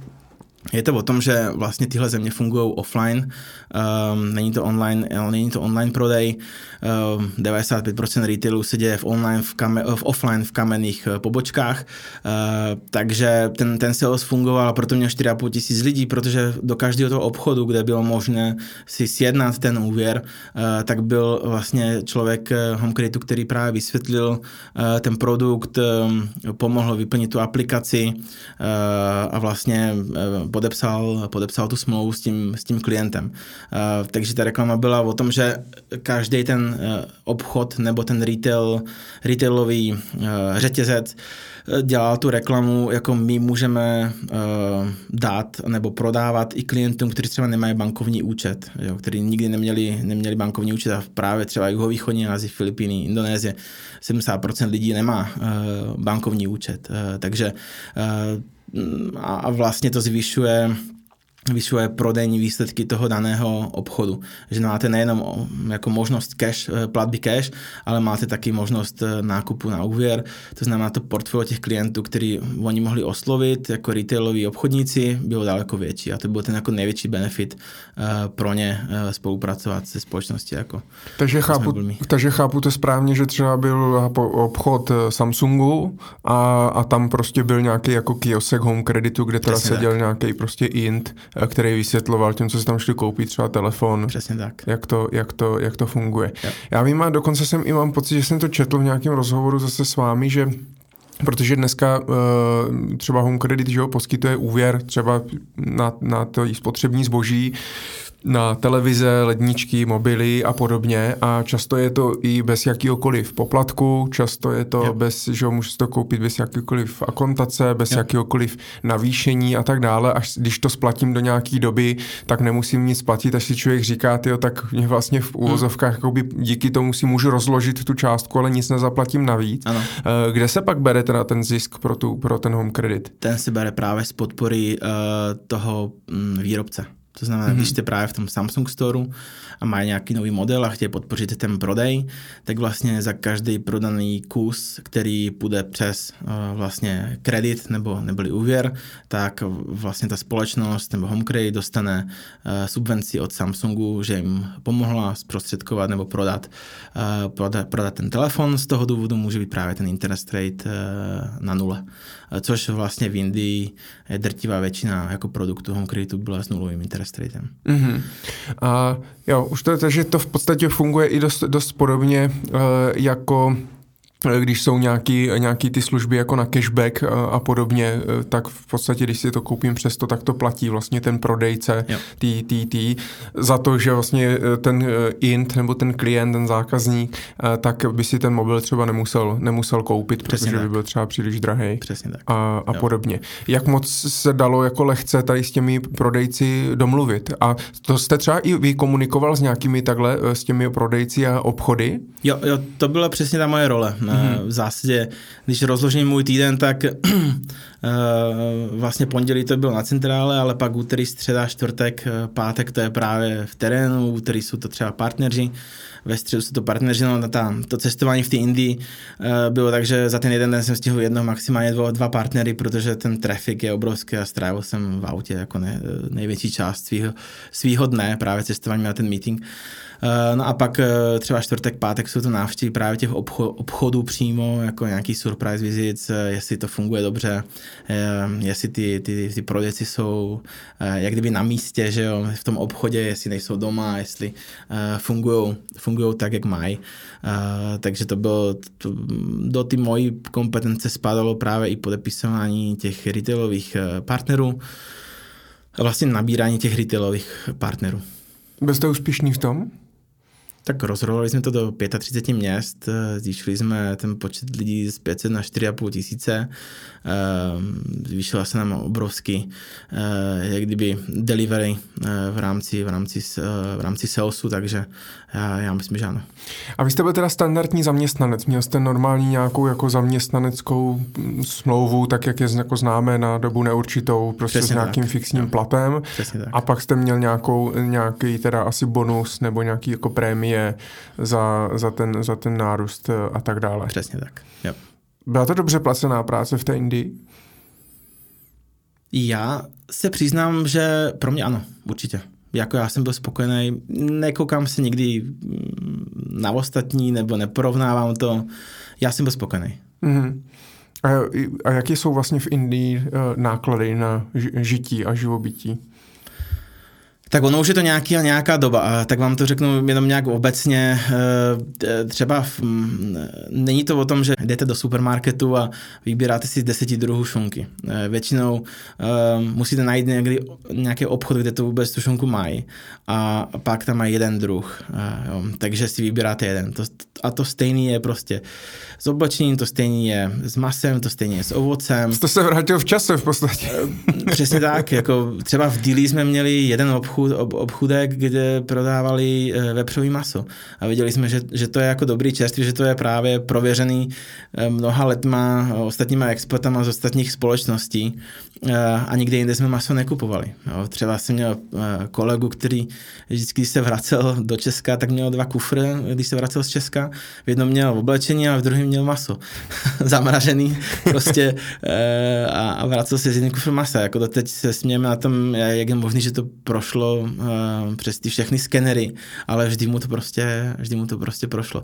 Takže on ten život není úplně jednoduchý, řeknete si, ano, je to expat, je to na vedoucí pozici, ale zároveň tam je hodně těch, těch, uh, těch uh, lokálních nástrah, hm, jako třeba nakupování, to zabralo celý den, protože jdete do, pro každou věc do jiného, do jiného obchodu. Nemáte to, co byste chtěla dát, děláte kompromisy, že Um, Takže jste klidně mohl mít hodně peněz, ale nebylo za co utrácet. no nebo to, co jsi chtěl, pak bylo tak strašně drahý, protože to mělo jenom v tom jednom obchodě uh, a bylo to prostě na, jenom, jenom na ten dovoz, takže v zásadě. Ale takhle bych to, takhle bych to nikdy nebral. Prostě já jsem byl spokojený, mm-hmm. mě ta země bavila, mě bavil ten trh, uh, mě bavilo tam být, samozřejmě z pohledu pracovního, z pohledu jako rodinného života už to už jako je úplně jiná otázka. Vlastně Indie, tam nejsou chodníky, nejsou zahrádky, uh, kdybyste si šli večer na pivo, um, v zásadě velice omezený jako kulturní program. Ani v tom třeba v tom centru dílí, nebo jako v těch... Tak, to je největší věc, jako já jsem asi neznalec, taky jsem se na to moc nepřipravil. Já si myslím, že centrum díly bude nějaký prostě business centrum, že tam budou prostě nějaký krásný náměstí a kolem toho budou ty staré budovy. No a centrum díly je vlastně starý díly, to znamená starý uh, market. Což je nejšpinavější, uh, největší market nejšpinavější, který v díli je. Jako bez chodníků, bez ulic, malý obchůdky, smrad, teplo, prostě neuvěřitelný mes, eh, jako všude, kam se, eh, kam, kam, kam se podíváte. Jo, takže tam vlastně nebylo vůbec žádný takovýhle centrum, kdybyste si šel třeba do kavárny nebo eh, takhle se, no, to, to prostě neexistovalo a mm, myslím si, že to teď neexistuje a ani existovat nebude, protože to je úplně jiná struktura toho, toho města. Uh, takže, takže bylo to jako hrozně těžký uh, vlastně tam najít nějaký vyžití. Samozřejmě dá se cestovat, ale na druhou stranu, já jsem byl na Taj Mahalu asi osmkrát, protože vždycky, když přišel někdo nějaký známý, tak vlastně kam se může jít, tak byl Taj Mahal eh, nebo, nebo Jaipur a, a Taj Mahal je krásná památka, zhruba na 45 minut, ta cesta tam a cesta zpátky není úplně jednoduchá a to město, ve kterém se to nachází, je jedno z nejšpinavějších měst v Indii. Jo, takže... A kolik je tam pak lidí před tím Taj Mahalem? dá no, se tam vůbec prorvat? Dá se, dá se, není to tak, jako nikdy jsem tam nezažil nějaké obrovský masu lidí, asi protože jsme tam vždycky šli nějaký jako termín, který jsme měli vyhlídnutý, že by tam nemuselo být tolik lidí. No a prozraďte mě teda, vy jste říkal, že na ten rodinný život to moc není, tak eh, co tam dělala ta žena teda s tou malou dcerou, s tím malým miminkem v neznámém městě bez kamarádek, kamarádů? Tak byla tam vlastně ta komunita toho home creditu, to znamená... těch, ma- těch ostatních manželek. Těch ostatních manželek. Uh, pak samozřejmě ona si našla i nějaký uh, známý mimo ty komunity, či už uh, našli jsme tam třeba uh, známou, můj trenér uh, ve fitness, tak měl za manželku Češku, jo, což je jako absolutná náhoda, ale prostě tak nějak se to, uh, se to našlo, takže to se tam, to se tam dá. No a pak uh, o víkendech jsme se snažili cestovat, co to šlo. No a samozřejmě manželka tam vždycky byla tak tři měsíce eh, za půl roku, takže vždycky čtvrt rok. Myslím, že to byl nějak březen, duben, květen a pak eh, srpen, říjen, listopad. To byly jediný měsíce, kdy jsem dal nějakým způsobem vydržet. Mm-hmm. A pak se vlastně vracela teda jsem zpátky do Čech. do Česka, přesně tak. Mm-hmm. Jo. Protože v zimě, to jsem nečekal taky, vlastně tam v zimě, první zimu jsem tam měl nějakých do pěti stupňů. Jako. A si představíte, že v kancelářích není topení, v bytech, v bytech není topení, ty okna jsou jako, eh, je, jak, jak to říct, nemá jako víc těch oken, ale mm-hmm. prostě jenom jedno, takže jsou hrozně tenká. Uh, takže já jsem spal třeba v teplákách, uh, v svetry, v bundě, uh, vlastně první zimu. No a pak uh, druhý neduch ty zimy je, že vlastně venku nevidíte na 15 metrů, protože jak je v noci zima, tak prostě Indové nemají topení. Uh, tak ty, co bydlí v těch příbycích u cesty, tak prostě výjdou ven a postaví si tam ohniště a, a pálej oheň. Ale oni nepálej dřevo, ale pálej všechno, co vidí na okolo. No, takže jsou to plasty, odpadky, prostě. Uh, takže to vám vytváří takový uh, obrovský smog, který vlastně nezažijete nikde jinde a a ten smog je tak silný, že vlastně když letadlem přistáváte v Dili na, na letišti, tak ještě jste nedosedl a už to cítíte vlastně v tom letadle. Jo, že to vlastně hmm. um, je obrovská síla. No, a pak je tak specifické. A těm lidem to nevadí? Nebo jsou, jako když jste se třeba bavil s těma místníma, tak jako eh, vadí jim to? anebo jsou prostě zvyklí a berou, že to tak je? Um, tam je to podle, jako ty běžní lidi na ulici to neuvědomují, samozřejmě ty vzdělanější nebo ty, co třeba žijou v zahraničí, tak ty se samozřejmě uvědomují a taky odcházejí z té Indie vlastně na to, na to stejné období, eh, pokud, pokud se to dá. Ale uvědomují si to. Eh, bohužel ta, ta země je tak, tak, tak velká a ten neduch tohohle je tak přerostlej, že vlastně já úplně nevidím, když to řeknu úplně otevřeně, jako cestu, jak tohle změnit. Jo. Takže já si vždycky říkám, ano, my si tady můžeme uh, začít uh, nepoužívat plastové uh, sáčky a, a, a dát spoplatní tašky vigelitový. Jasně, určitě to je příspěvek, který je, je fajn, ale pak se podíváte do nejlidnatější nebo druhé nejlidnatější země na světě, kde vám v jednom obchodě dají asi 15 sáčků na jeden rohlik a pak těch 10 sáčků vyhodí třeba do řeky. Um, a, a vidíte, že jako vy tady nejste ten problém, jo, že ten problém je někde jinde. Jako třeba uh, jsem byl raftovat na Gange, uh, nádherná řeka, jako průzračná voda, než přijde do prvního města. do prvního města a stává se z ní jako absolutní stoka, do který vlastně nedáte nohu. Jo. Hmm. Takže um, to je, to je prostě neduch té Indie. Je fakt, že někteří známí, kteří jako byli v Indii na dovolený, tak pak se jako vrátili a, a, a říkali právě, že teda zážitek to byl obrovský. Jako, jo. Jo. Uh, no tak a vy jste teda dva roky dělal obchodní ředitele, uh, rozběhl jste uh, ty města, ty pobočky a tak dále a potom jste odjel na Filipíny a znovu dělat provozního ředitele. Jak, jak se to vlastně jako stalo? To znamená, že jste udělal nějaký teda projekt, splnil jste úkol a řekli, hele Vlasto, my teďka chceme otevřít na Filipínách, ty jsi to tady zvládl v Indii před těmi nějakými čtyřmi roky dobře, pojďme to zopakovat na Filipínách. Ono to zásadě takhle nějak funguje eh, ty přesuny mezi zeměma, ale zároveň tam byl pak ještě ten, eh, ten rodinný rozměr, eh, že v zásadě manželka po těch čtyřech letech takového fungování uh, se rozhodla, že prostě z Indie odchází a že je v zásadě jedno, co budu dělat já. Ale ona s dětma nebo s dcerou odchází. Jo. Takže uh, a zároveň jsme byli očekávaní jako druhý dcery, takže jsme si řekli, ano, to je jako správná doba.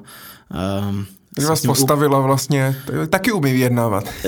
Určitě se to za těch pár let naučila, takže mě postavila vlastně před hotovou věc, se kterou nešlo nesouhlasit, Eh, v zásadě, takže eh, jsme se bavili a, a Homecred je v tomhle jako úžasný, že dává ty, ty možnosti těm, těm zaměstnancům jako rotovat po těch zemích, eh, když, když vlastně se plníte ty, plníte ty cíle, takže jsme si domluvili, že se přesunu na Filipíny.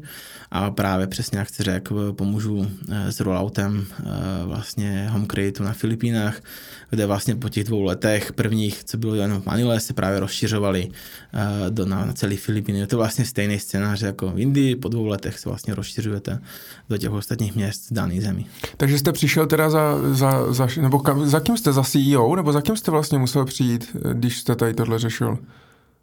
Já jsem to řešil ze CEO. Ze CEO, takže No jste... v zásadě s, s, s regionálním HR. Mm-hmm. Tohle řešíte, že, jo, že se potřebujete přesunout nebo chcete přesunout uh, do jiné země a pak A oni vlastně... vám to, že, na, že to nebyl váš výběr. My jsme si tak ty Filipíny by byly jako hezký, ne, ne. takže prostě řekl jste, my potřebujeme někam jako pryč, někam jinam. Nebo ono to funguje tak, že se vlastně díváte na, na možnosti v jednotlivých zemích, kde se dá vlastně posunout uh, a um, vlastně ty Filipíny. Uh, mm-hmm vypadly. A tady že... provozní ředitel teda v Česku se pořád držel v té době.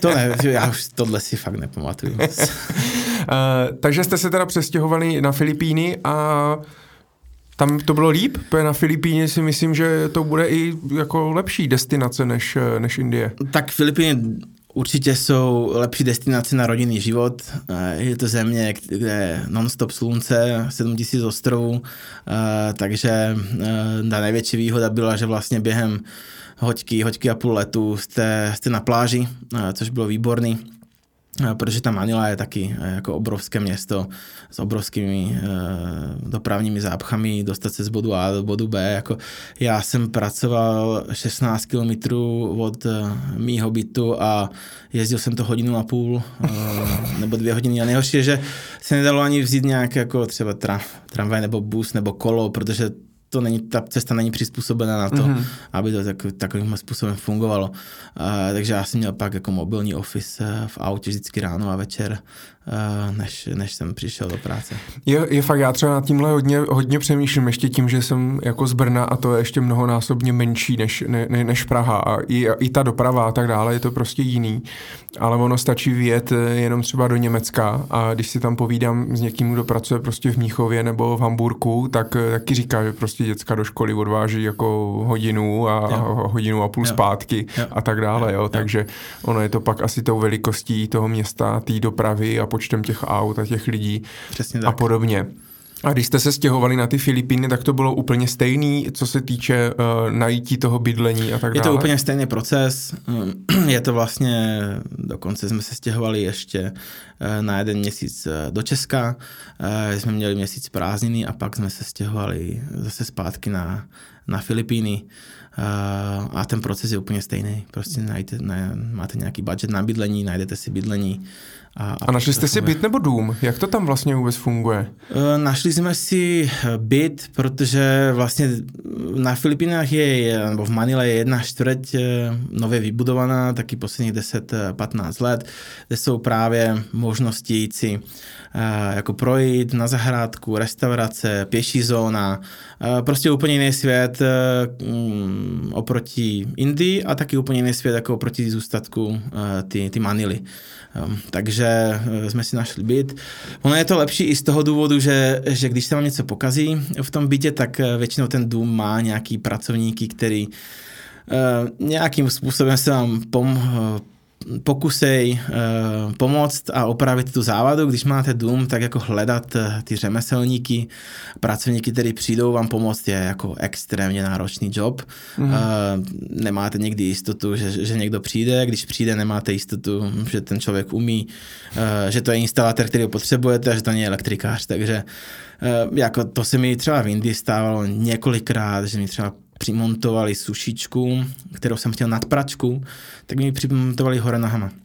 Jako úplně opačně. Takže ještě i ten název toho spotřebiče byl opačně.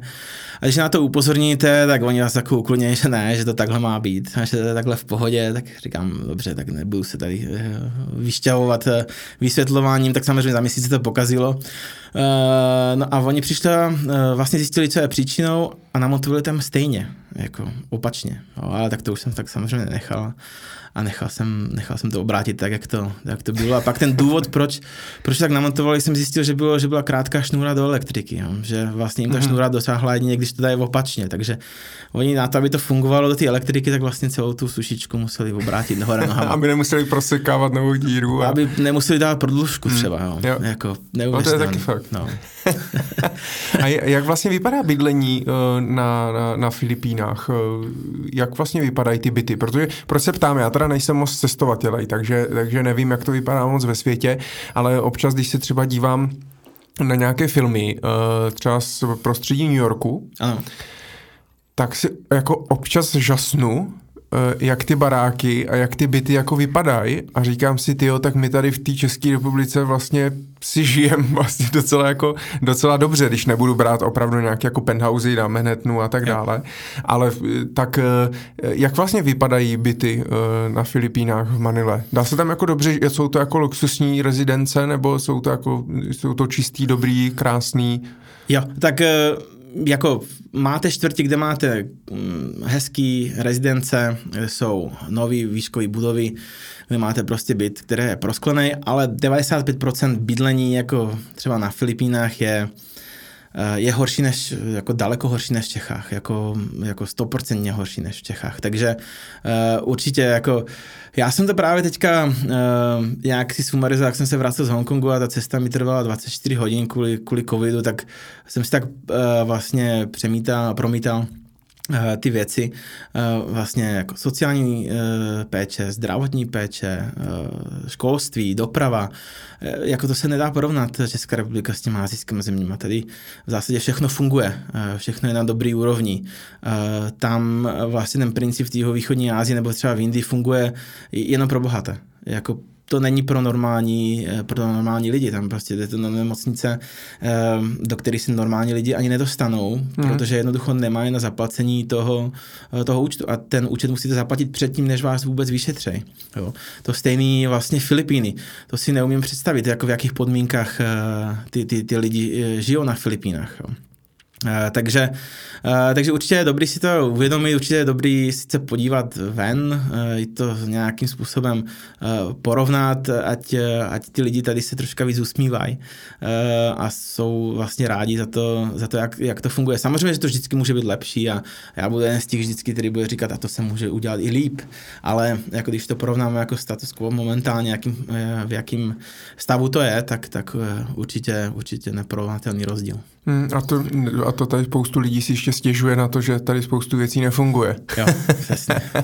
Takže to je, to je, je občas je asi dobrý jako vycestovat a mít ten střed vlastně s nějakým s jiným městem, s jiným státem, s jinou jo. kulturou, jo. s jinýma věcma a vážit si toho, co tady, co tady máme. Takže jste se teda přestěhovali a vám se teda druhá holčička narodila už na Filipínách? Nám se narodila v Čechách, my jsme vlastně jo, jste... všechny porody absolvovali v České republice právě kvůli tomu zdravotnictví, o kterém jsem Eh, zrovna teď mluvil, eh, takže my jsme absolvovali všechny porody eh, v Čechách a pak jsme se vlastně, pak se manželka přestěhovala za mnou. Já mm-hmm. jsem mhm. zase pár měsíců připravil byt, bydlení, aby jsme se měli kam nastěhovat. Takže. A tam jste normálně pracoval jako, tak jak tady pracujeme, jsme zvyklí v Čechách, prostě pondělí až pátek od rána do večera, víkend volný, nebo? Jo, přesně tak, jako pondělí, pátek, víkend volný, samozřejmě třeba jako víkendy v Indii byly více, víceméně pracovní, jako spojený s tím cestováním po těch nových městech a, a vlastně přípravou toho, toho rolloutu na Filipínách. Eh, otevřeně ty víkendy už byly jako o moc, o moc volnější, eh, takže, takže aspoň ty víkendy eh, byly na cestování. A co jste dělali o víkendu?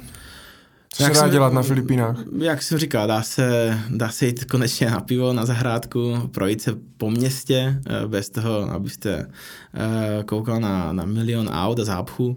No a pak se dá vlastně letět eh, na jednotlivé ostrovy, které jsou nádherné na Filipínách. Jsou vzdálený z Manily tak zhruba 1,5 hodinu letu a to je, to je bomba. Ty pláže jsou nádherný, bílý, poloprázdný, takže to je, to je určitě určitě obrovský benefit Filipín.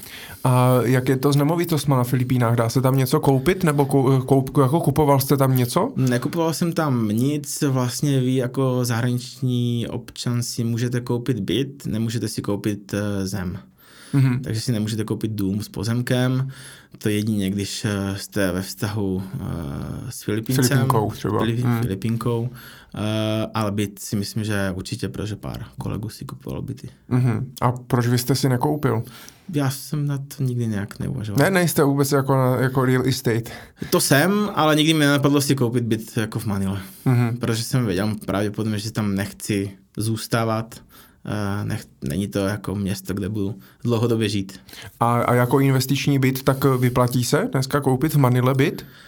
Vůbec? Protože může se, že my zase tady odsaď si můžeme říkat, ty jo, on má byt na Filipínách, to je, to musí Já být. myslím, že se vyplatil uh, tak uh, rok, dva zpátky, uh, pak ty ceny šly nahoru a teď uh, máme covid, kde ty ceny nemovitosti určitě určitě padly dolů. Uh, takže možná teď bude zase dobrá doba. A když si vezmete uh, ceny nemovitostí na těch Filipínách relativně k vaším mzdě, kterou jste dostával, tak to bylo pro vás jako v pohodě koupit si, koupit si byt, anebo i jako pro vás jako vysoce postaveného manažera, tak některé ty byty jako byly, byly drahý. Eh, já si přiznám, že jsem úplně nesledoval ceny bytu. Uh, viděl jsem asi jeden, eh, jeden byt, když prodávali vlastně v našem, v našem domě uh, a to si myslím, že byla jako vysoká cena i jako v rámci těch možností, které které jsou. Mm-hmm. Proto jsem si ho nakoupil. Takže. A uh, na těch Filipínách, tam teda, e, vzhledem k tomu, že jste se vrátil zpátky na toho provozáka, tak předpokládám, že jako místo v obchodáka nebylo volný.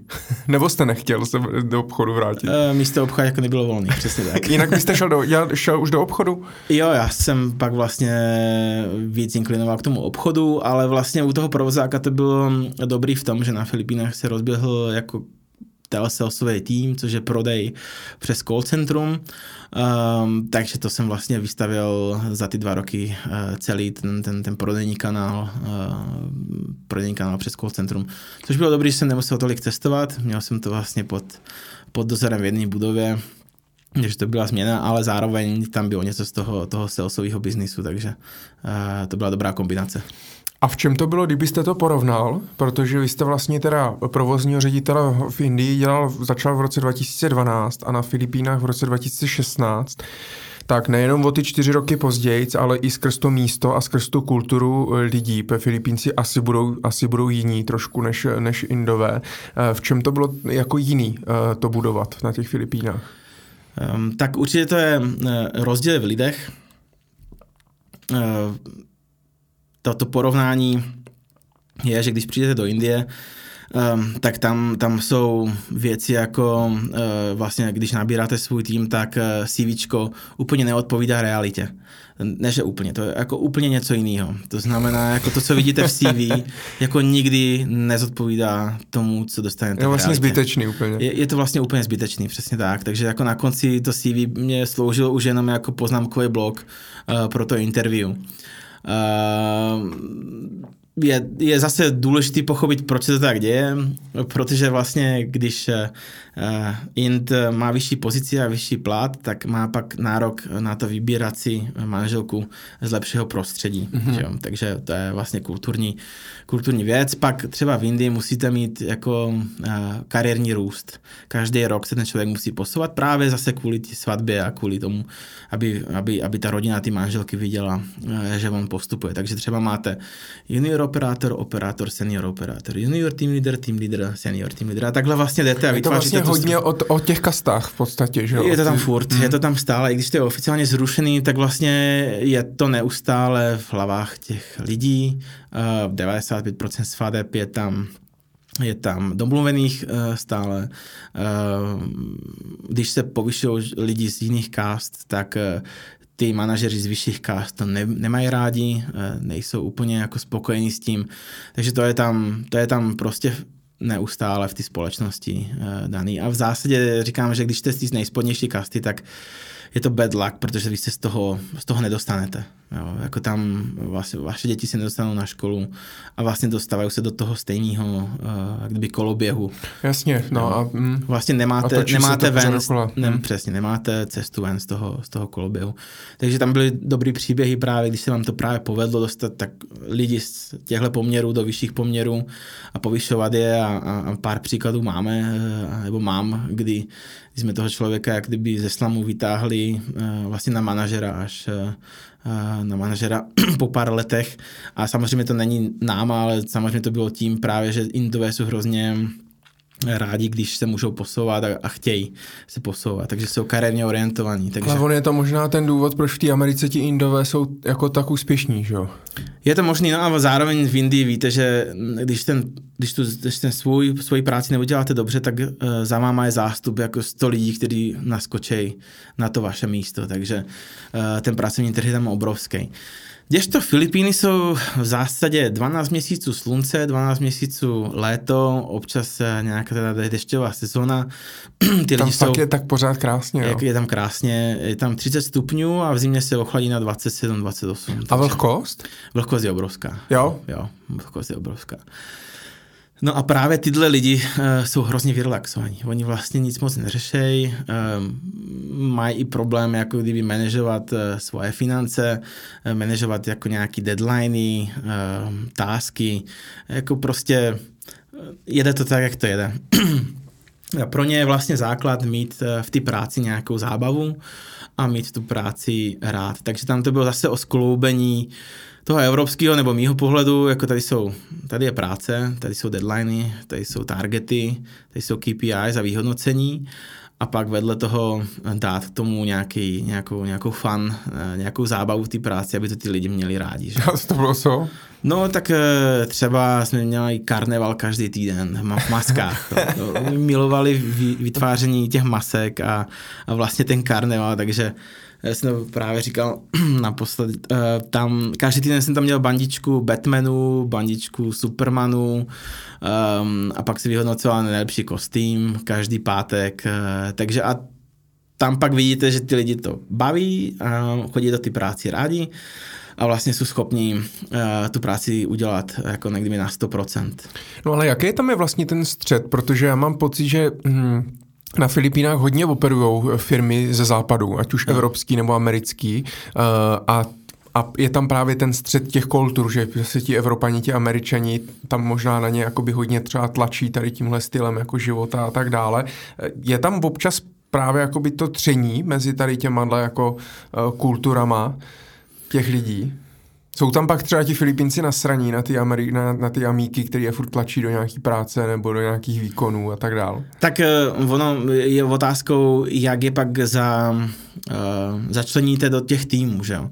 Uh, vím, že třeba některé americké společnosti měly třeba provozáka američana, který si tam dotáhl ještě svůj tým podřízený zase američani, že. Když to my jsme se snažili, nebo já jsem snažil vytvořit ten tým toho middle managementu z lokálních lidí, to znamená vytrénovat ty lokální lidi a, a posouvat je výš. I když to třeba je delší cesta, ale určitě je to přijatelnější cesta eh, jak po prezentaci té společnosti, tak v zásadě pro vytváření té kultury eh, v té firmě.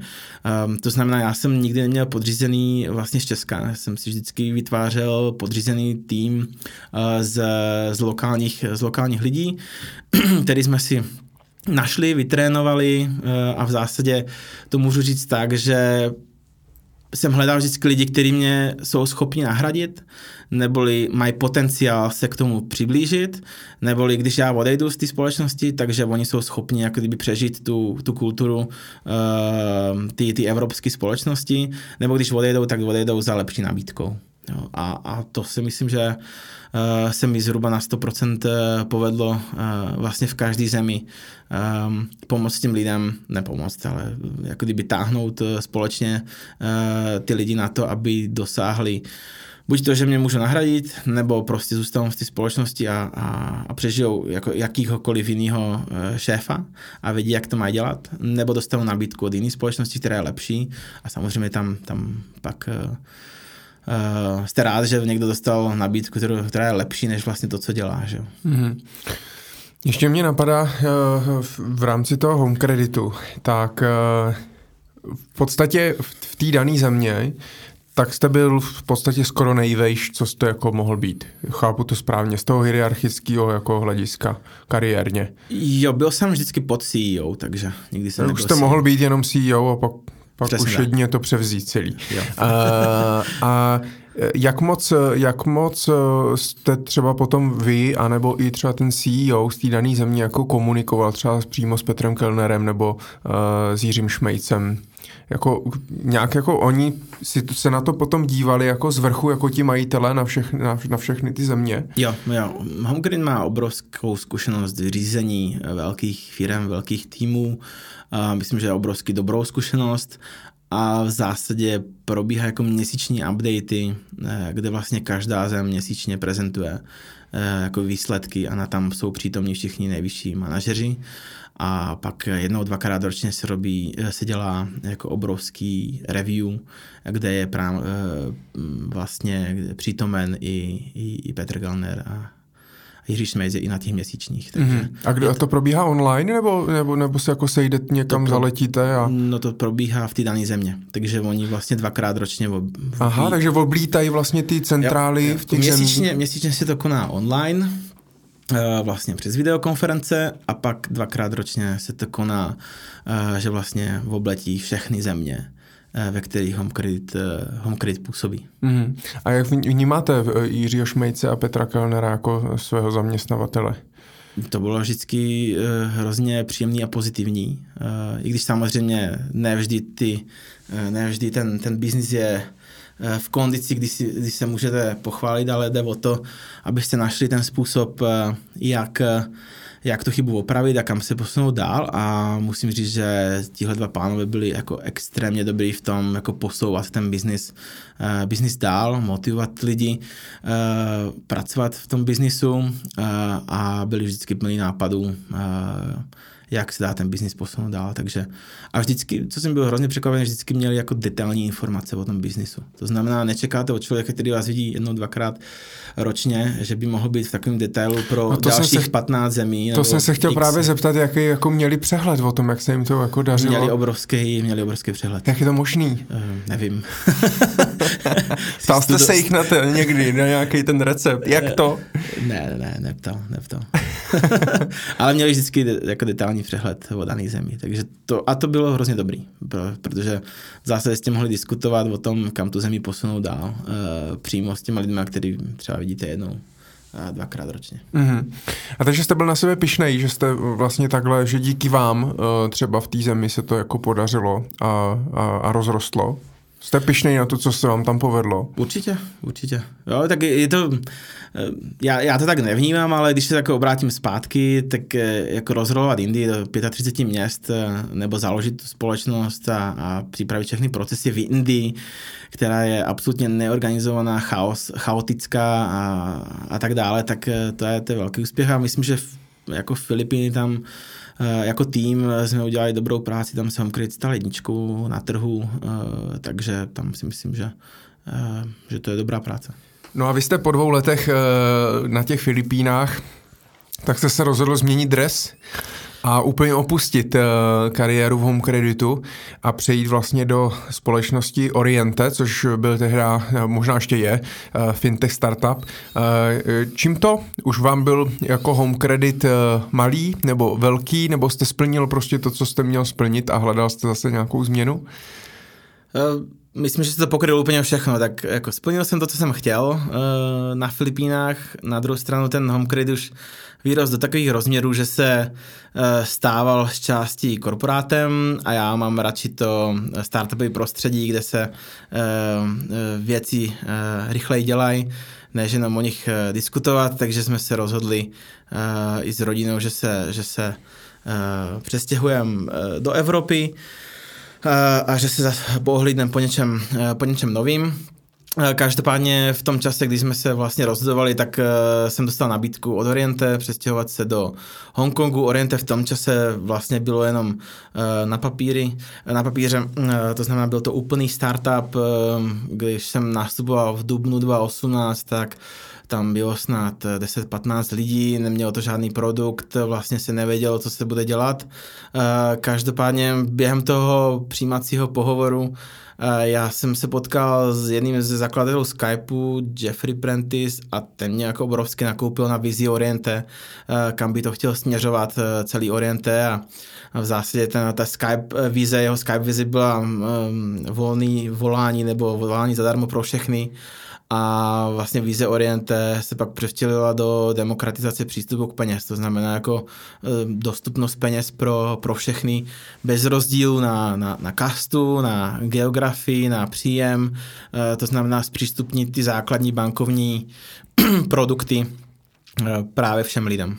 A vy jste se chtěl, když říkáte do Evropy, tak jste se chtěl vrátit jako sem do Prahy, anebo někam jinam v Evropě? Neměli jsme to takhle roz, eh, rozmyšlený, tak základnu máme v Praze, takže přestěhovat se do Prahy a pak se pohlídnout po něčem novým. Já jsem měl pak ještě nabídku i z Homecreateu, eh, přejít do, do Kazachstánu. Eh, takže, Jedna země lepší než druhá. takže a nakonec jsem si vybral teda ten, ten Hongkong. Říkal jsem si, že že vlastně taková šance eh, druhá být nemusí, hmm. pracovat s, eh, s, tímhle, s tímhle lidma, eh, takže jsem, jsem, jsem to využil. A jak si vás našli? Zase nějak, jako nějaký headhunter, nebo jak, jak se vlastně takhle jako loví Víte co, to byla úplná náhoda, protože já se potkávám s headhunterama jako běžně v jednotlivých zemích, ale ne kvůli tomu, že bych si hledal práci, ale kvůli tomu, abych věděl, jako když mi headhunter řekne, hele, přichází nová společnost na trh, uh, budou dělat, chtějí dělat tohle a tohle a nějak to samozřejmě uh, zapadá do toho finančního, úvěrového na bankovního biznisu, tak já se rád potkám už jenom z toho důvodu, abych zjistil, kdo přichází a jaký služby chtějí jako poskytovat. Jo, a tím pádem, abych jsme na to byli jako společnost připraveni, že někdo přichází. No a takhle přesně jsem se potkal s jedním headhunterem, a on říkal, že je to Oriente, přichází s tímhle cílem, jeden z zakladatelů je právě eh, ten zakladatel Skypeu, eh, jestli se nechcem potkat jako v Hongkongu a probrat eh, nějaký detaily. Takže na to jsem, jsem kejvnul a hold ta, ta schůzka dopadla tak, že se byl nakoupený během jako 15 minut.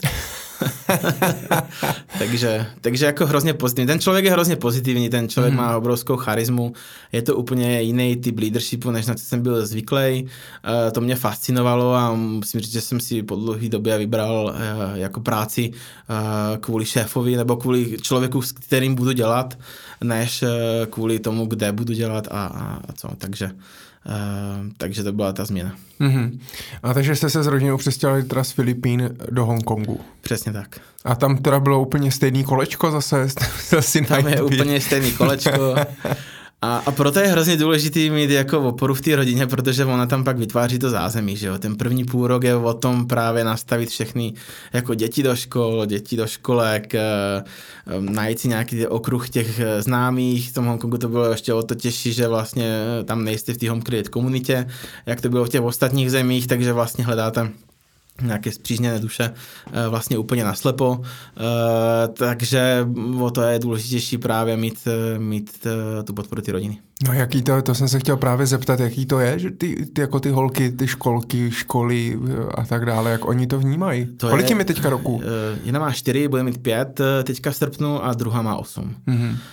A to je jako jeden z největších benefitů toho působení mimo, uh, mimo Česka nebo v zahraničí. Jsou právě ty školy a školky, jako holky um, mluví mezi sebou anglicky, mají to, um, mají to úplně přirozeně, uh, dokonce tam mladší mě opravuje v přízvuku anglickým, uh, když mluvím. A, a taky úroveň, úroveň těch škol je, je, je úžasná, prostě uh, Ehm, mladší chodí do školky a, a v zásadě, když eh, jsme v kuchyni, tak nám říká, jak je důležité třídit odpad a co se kam dává a, a když jsme v obchodě, tak říká, si nebereme plastové tlačky, eh, že vlastně míň, míň plastu je míň trash a míň trash je lepší pro, uh, pro, pro planetu, jo. Takže jako ve školce už jako vedou tímhle, tímhle stylem, tímhle rozmýš, přemýšlením. No a ta, ta starší, tak uh, jako změna škol, my jsme si mysleli, že to bude samozřejmě problém, ale ve finále uh, všechny tyhle zahraniční školy uh, vlastně obměňují obměňujou děti jako standardně automaticky každý rok.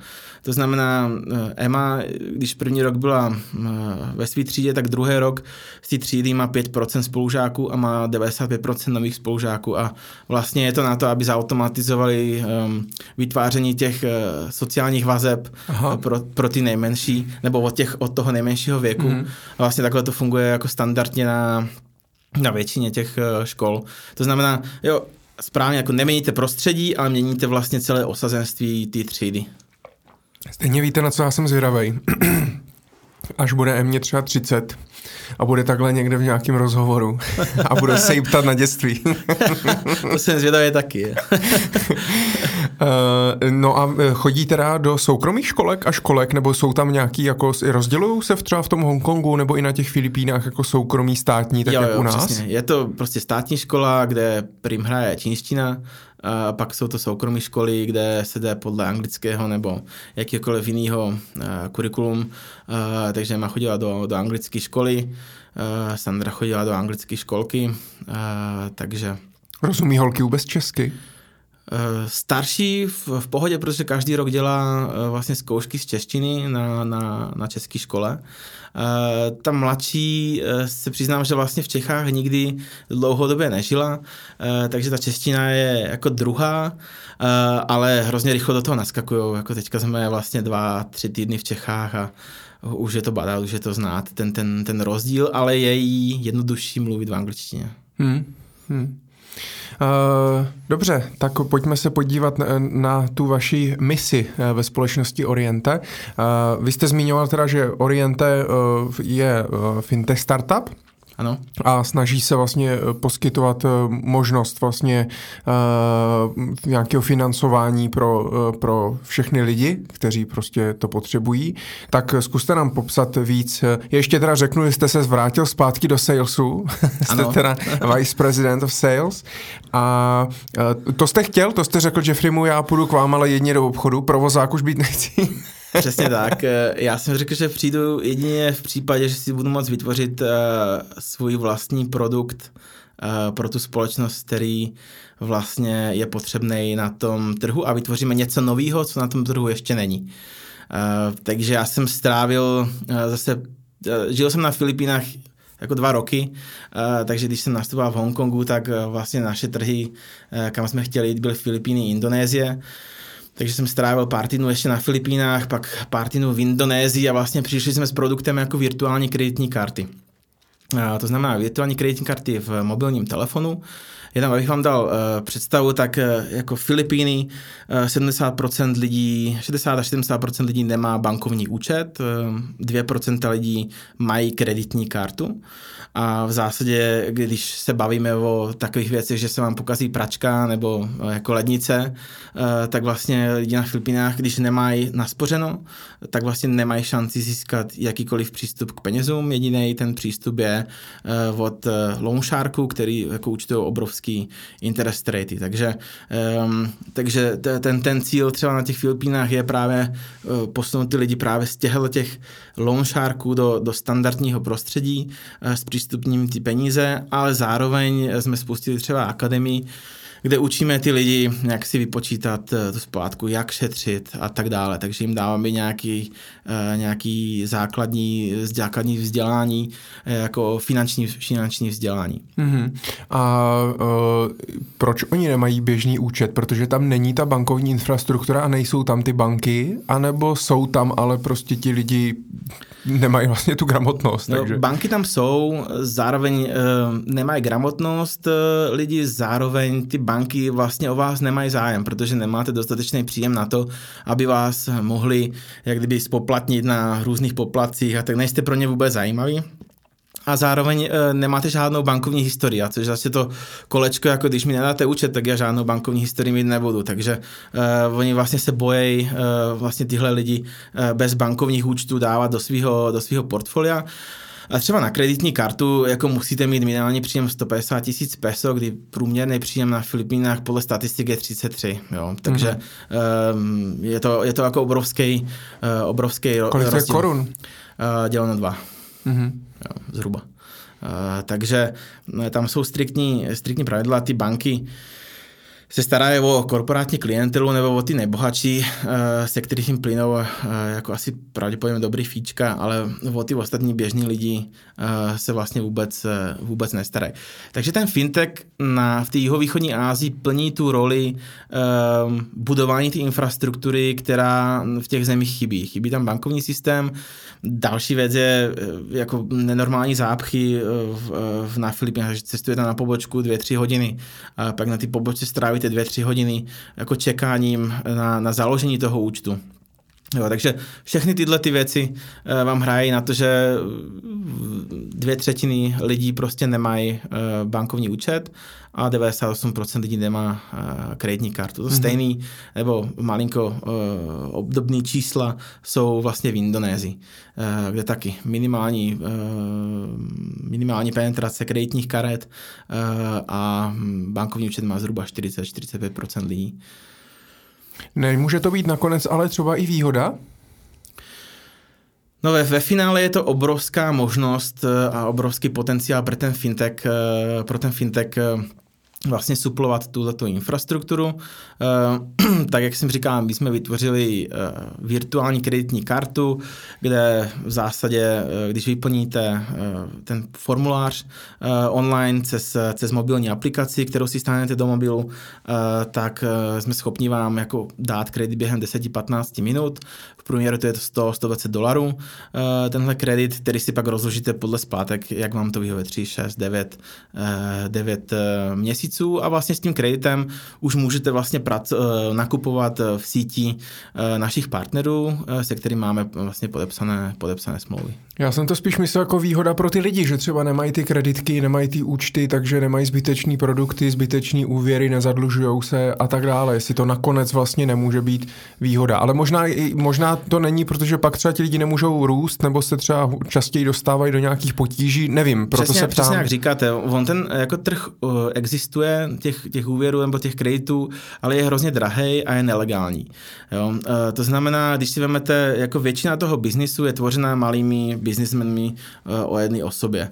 Uh, když tenhle ten člověk prodává zmrzlinu nebo cokoliv, pokazí se mu uh, ta lednice, tak on vlastně nemá šanci, kde získat ty peníze. Takže buď ten biznis zavře, nebo si půjčí za nehorázný peníze uh, od, od těch longsharků, o kterých jsem mluvil. Uh, tam se pohybujete v úplně jiné společnosti. Tam třeba, když, když se jde do školy, tak vlastně ty rodiče nemají na nákup uh, jako školních pomůcek. Že? Uh, což, což u nás je nepředstavitelná nebo těžko představitelná uh, věc, takže si půjčují peníze na, na, na, ty, na to, aby mohli ty děti mohly vůbec do školy.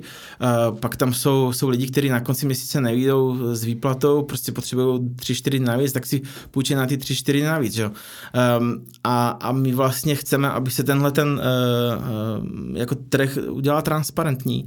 To znamená, aby bylo vědět, jako za kolik si půjčuju, kolik musím splatit, kdy to mám splatit, je to transparentní, je to v mým telefonu, um, vidím ty informace, uh, nikdo, mě, nikdo mě na tom jak kdyby nelinčuje pak, to znamená jako udělat transparentní přístup k penězům a nevím, když to vemete, tak já taky používám svoji kreditní kartu, že jo, někdy to prostě potřebuju, využiju kreditní kartu.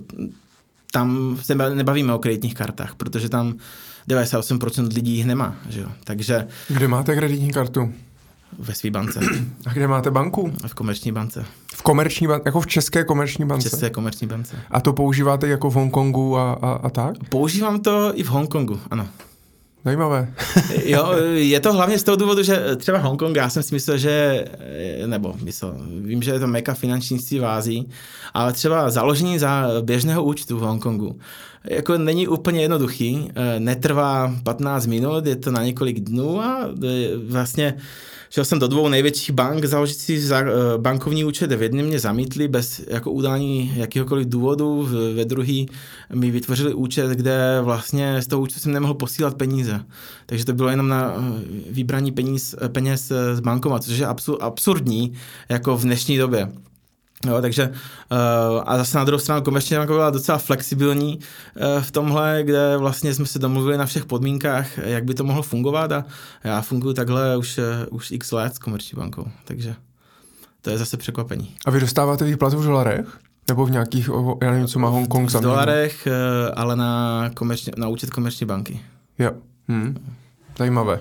Uh, No, ale už jsem to teda pochopil, to znamená, že váš cíl v podstatě není ty lidi zadlužit, ale uh, oni se zadluží tak, jak tak, ale vy jim umožňujete se zadlužit v podstatě za, za levnějc, transparentnějc, učíte, jak s tím pracovat, protože by si takhle půjčili od nějakých třeba lichvářů za 20, 30, 40% a tak dále. Ono to není zadlužování, to je skoro manažování těch jejich budgetů a těch jejich výplat, eh, jako učit je si spořit a učit je vlastně roz, rozdělit si uh, tu spotřebu na, na nějaký splátky, takže bych to nebral jako zadlužování. Tam třeba v východní Ázii ten, ten trh se dívá na, na, na kreditní nebo úvěrové společnosti úplně jinak. Jako chápu, že v Čechách je to nějakým způsobem um, to, to vnímání víc negativní než pozitivní, uh, zároveň ale víme, že uh, vlastně drtivá většina Čechů používá kreditní karty, že? což je standardní jako bankovní nástroj, na kterým se nikdo nepozastavuje. Jo. Ale v té východní Ázii kreditní karta je něco speciálního, kde to vlastně nemáte. Že? Takže v východní Ázii eh, ty kreditní společnosti jsou vnímané hrozně pozitivně. To znamená, že jim pomáháte, přesně tak, jak to je myšleno, přesně pomáháte s jejich biznisem, pomáháte jim překlenout nějaký těžký časy, učíte, jak, jak, eh, jak si to mají rozložit, a v zásadě je nezadlužujete, protože drtivá většina těch produktů je i s nulovým interesem. Jo, to znamená, zase je to na těch subvencích od těch provozovatelů těch, těch, těch obchodů. No, si myslím, že to bude hodně, já jsem se koukal na tu vaši akademii uh, online a myslím si, že to bude hodně o tom vzdělávání, že to Přesně je potřeba tak. a to jako uh, respektuju, protože člověk pak si vždycky říká, aby se nestalo to co, to, co v Americe, kde prostě vlastně se používá 99%, myslím, že se jede jako na kredit, eh, na úvěr, ale je tam taky spoustu lidí, kteří to pak jako nezvládají splácet, protože si neumí manažovat eh, ty, ty peníze, ty úspory eh, a tak dále. A to je teda hlavní jako produkt, ta virtuální kreditní karta firmy Oriente? Eh, my máme vlastně tři společnosti, eh, v každé zemi se jmenuje ta společnost jinak. To jsem se eh, díval, proč to tak je? Je to podle lokálních zvyků, protože vždycky ten produkt ladíme a tu společnost ladíme podle lokálních jako zvyklostí a procesů, tak aby to nějak zapadalo do té lokální kultury. Jo, takže rozhodli jsme se jít touhle cestou. I produkty jsou vlastně obměňovány tak, aby vyhovovaly ty lokální, lokální kultuře. Um, takže takže tak a teďka jsem zapomněl. A ten produkt? Ten, ten produkt, je, hlavní produkt je virtuální kreditní karta, uh, pak je tam samozřejmě ještě cash loan, uh, které je v moc nižších, uh, nižších řádech. Uh, je to měsíční úvěr na na překlenutí jako nějakého krátkodobého výpadku, ale ve finále, co chceme udělat, je, že to spojí pod jeden produkt, ty virtuální kreditní karty, Eh, a budete mít možnost eh, si vzít i tu menší částku, i tu větší částku. A dokážete nám popsat eh, naprosto jednoduše a laicky, jak vlastně funguje virtuální kreditní karta, kde se berou ty peníze, jak, jak to prostě funguje, kde jo. se udělá, jak je jo. to technicky jo.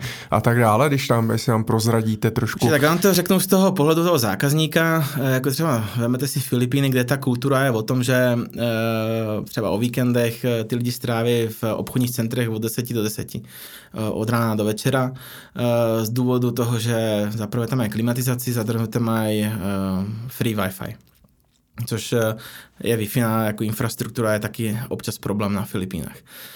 Takže ta virtuální kreditní karta funguje tak, že přijdete do toho obchodního domu, um, tam máme uh, svoje prodejce, buď přímo v obchodě, nebo přímo v tom obchodním domě um, a vlastně vy vidíte dopředu, s jakými obchodem nebo retailovými řetězci máme, máme smlouvu. To znamená, když si chcete třeba něco koupit, nebo mobilní telefon, nebo boty, nebo šaty, nebo cokoliv jiného, tak vlastně vás eh, ten prodejce osloví, nebo vy oslovíte toho prodejce.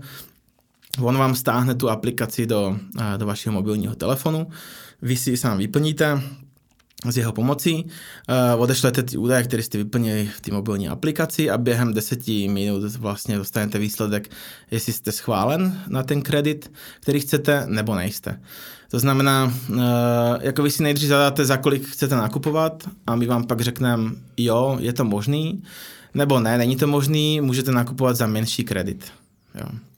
Takže je tam nějaká jako alternativa, alternativa k tomu. No a vy pak jdete do toho obchodu, um, nakoupíte si věci v hodnotě toho kreditu a vlastně u pokladny ukážete uh, to schválení um, v tom mobilním telefonu.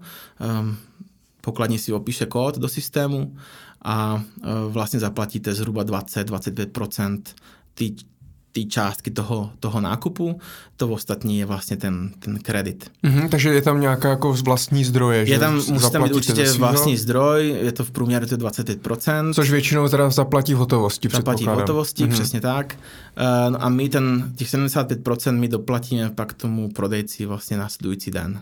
Mm-hmm. A ten klient splácí nám těch 75%. A jak vám to splácí? Splácí nám to každý měsíc, uh, splácí nám to v cashi na jednotlivých jako výběrních Máte místech. zase nějaký výběrní místa, není to prostě, máte sice virtuální kreditní kartu, ale vlastně všechno je offline. Musíte to přizpůsobit tomu trhu. Takže když prostě 5% eh, trhu je online a 95% je offline, uh, tak musíte být přizpůsoben tomu trhu. To znamená, jako když já nemám bankovní účet, tak vám nic převodem z bankovního účtu nepošlu, hmm. nesplatím. Uh, takže standardním procesem nebo standardní věc na Filipínách v Jižní Asie, že vlastně ty malé kiosky jako 7-Eleven, to jsou malý, eh, malý potraviny, je to prostě obrovská síť takových malých obchodů, kde se dá prostě splatit, eh, zaplatit účet za vodu, za elektřinu, eh, za splátku, za cokoliv vlastně. Takže jsou to, jsou to, jsou to i jako terminály, kde se dá splatit 24-7 a, a je to takový jako preferovaný způsob uh, splacení právě lidí, kteří nemají bankovní účet. A chytrý telefony tam mají všichni? Chytrý telefony mají úplně všichni právě, proto je to v aplikaci. Takže je to kombinace offline a online. To znamená, jako vy jste offline v tom obchodě, ale dostanete ten kredit online, ale zase ho splatíte offline.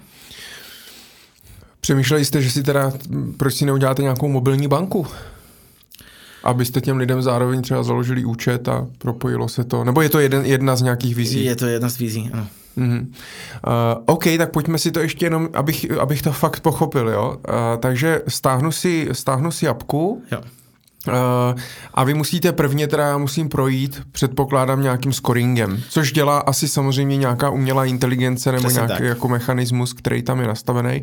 Co vy, vš- je, na základě čeho eh, to vlastně uděláte? Stáhnete si apku, eh, pak vlastně do té aplikace eh, se přihlásíte, vytvoříte si svůj profil a pak vyplníte žádost, aplika- eh, žádost o, o kredit.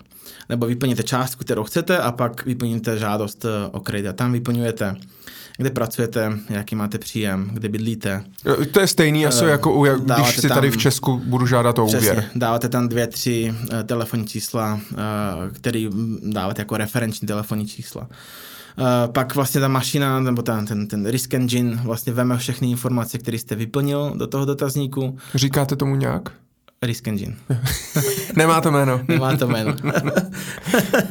Eh, a on vlastně, tahle ta risk engine vám vlastně eh, dá výsledek, eh, ano, může pokračovat, ne, nemůže pokračovat. V případě, že ano, může pokračovat, tak vlastně se dělá ještě taková kontrola, že se volá na ty telefonní čísla, které se tam uvede, aspoň na jedno, um, a kontroluje se pár informací, jestli jsou ty informace pravdivé, jestli to všechno sedí. Takže máte nějaký call centra zase, Přesně který tak, to obvolávají. Tak, máme Mhm. mm-hmm. call centra, který to volají. Eh, V případě, že všechno sedí, tak vlastně tohle se furt děje v těch deseti minutách, tak vlastně máte pozitivní eh, výsledek, jste schválen a dostanete do té virtuální kreditní karty ten svůj kredit, v rámci kterého můžete nakupovat. Mhm. Takže v té aplikaci potom vidím, eh, Přesně kolik tak. jsem z toho třeba vyčerpal a tak dále. Jo, jo, přesně tak. Eh, Tam, tam vidíte přesně, jako kolik to je, kolik je vlastně splátka, kolik je úroková míra, jestli vůbec nějaká, kdy jsou, eh, kdy jsou ty datumy, kdy se to má splácet, jaký jsou místa, kde to, kde to můžete splácet, jaký jsou místa, kde můžete ten kredit využít. Prostě to máte normálně jako interaktivní mapu, která vás tam přivede na to místo v rámci ty, v rámci ty aplikace. A taková firma žádná není v Hongkongu nebo ve Filipínách, nebo jste Ne. jako v tomhle nějací jako průkopníci tady v tomto systému? Tohle, bylo, tohle byla vlastně první virtuální kreditní karta eh, v jihovýchodní Asii. Mhm. Přesně tak. No a vyberete ty peníze kde? No, my máme vlastně vlastní investory, eh, který vlastně procházejí eh, investorskýma eh, kolama, kdy se vlastně dělá série A, B, C, D a vlastně na základě výsledku ty společnosti eh, pak máte investory, kteří do vás investují, ty peníze, které používáte na ten loan, loan funding. A to teď jenom, aby jsme se teda pochopili, tak eh, jsou to jako investoři, kteří si pak, eh, kteří jako si kupují podíl v Oriente, anebo eh, jsou to jako investoři kdokoliv, jako prostě z celého světa, jako já, teoreticky bych si vlastně jako mohl koupit vlastně ten, ten dluh, ten, ten závazek toho člověka. Ne, vy si vlastně, tak zaprvé jste to, jako jsou pár core investorů, který mají podíl ve firmě, a pak jsou to investoři, kteří vám dávají loan book funding, to znamená peníze na rozpučování mm-hmm. a to můžete být klidně, eh, klidně i vy a máte nějaké podmínky. za- Takže máte, takže máte nějakou jako platformu eh, jako investiční, kde, kde se ten, kde se i jako máme fyzic- týmy, který tohle obhospodařují, nemáme hmm. platformu na to, máme vlastně tým, takže pokud byste měl zájem, já vás spojím s tím týmem, oni vám pošlou podmínky toho investování a vlastně s nimi se pak domlouváte na dalších krocích. Mhm, takže získáváte buď peníze takhle od, a to můžou být i fyzické osoby. To může, Ne- být, to může být kdokoliv. To může být kdokoliv. Samozřejmě je tam, jsou tam nějaké částky, jako za poslední dva roky nebo dva naše založení jsme vlastně získali investici ve výši 170 milionů dolarů, eh, což byla jedna z největších, nebo ta prvotní investice v 105 milionů byla jedna z největších investicí do startupů v uh, jihovýchodní Asii. A to dal kdo? Nějaký fond? Nebo? To dali zase jako tři, tři společnosti, eh, na jedna, Filipíny, jedna z Malajzie, jedna z Indonésie. A z těch peněz teda krom rozvoje té společnosti se financují i potom ty, ty úvěry, jo, těm lidem. Přesně tak. Jo, já už jsem to pochopil. Je ten zdroj, zdroj těch peněz. Mhm. Jaký to má úspěch? Úspěch eh, 12 milionů downloadů, 6 milionů registrovaných uživatelů, přes milion uh, loanů za jedna půl roku. Mhm. A Takže- co, co vlastně s těma lidma, který nesplácí? Jaká je tam vůbec nějaká jako rate ne, nesplácených jako těch úvěrů? Eh, ta rate se samozřejmě snižuje v tím, jak ladíte, ladíte eh, vlastně ty svoje procesy, eh, takže na začátku je to vyšší, pak po dvou letech samozřejmě dole. Ta, ta rate se pohybuje kolem 5-6% nesplacených úvěrů, ale s tím se vlastně v té finanční analýze počítá a tak mně to jako 5-6% mě jako lajkovi nepřijde, nepřijde moc, ale jako by v tom biznisu úvěrovým je to hodně, nebo ne? Každý procento je výrazný, Každopádně 5-6% je velice dobrý. A v tom home kreditu třeba v těch, na těch Filipínách nebo v té Indii a tak, tak tam to bylo, to bylo zhruba na stejný úrovni. Na stejný, hmm. na stejný úrovni, takže se to asi, takže se to asi dá. No a jaký jsou teda další, krom, krom toho, jaký, jaký, jaký vlastně vy máte možnosti se rozšiřovat, co se týče poskytování služeb? Už jsme tady nakousli, že teda je, může být vlastně ta cesta té mobilní, mobilní banky. Přesně tak. Uh, tak tam je jako všechny plány jsou vlastně úplně jiný, než bylo před koronem, eh, před koronou, mm-hmm. to znamená před koronou určitě jsme uvažovali o, mm, protože my jsme po dvou letech v zásadě jenom v největších městech jednotlivých zemí, to znamená Manila a okolí. Samozřejmě cashloan eh, je bez geografie, ale eh, ta virtuální kreditní karta je geograficky jenom Manila a okolí. To stejný Jakarta, a okolí. A vlastně jsme plánovali rollout do, do, do všech provincií v rámci Filipín a v rámci, v rámci Indonésie. Uh, takže momentálně všechny plány jsou zastaveny uh, a musíme chvilku počkat a nějakým způsobem vyhodnotit, um, vyhodnotit současnou situaci a nějaký plány uh, vlastně do konce roku. Mm-hmm. A e, vy teda máte na starosti jako vice prezidenta. Proč nejste prezident? Vlastně už měli zase prezidenta, nebo? Ne.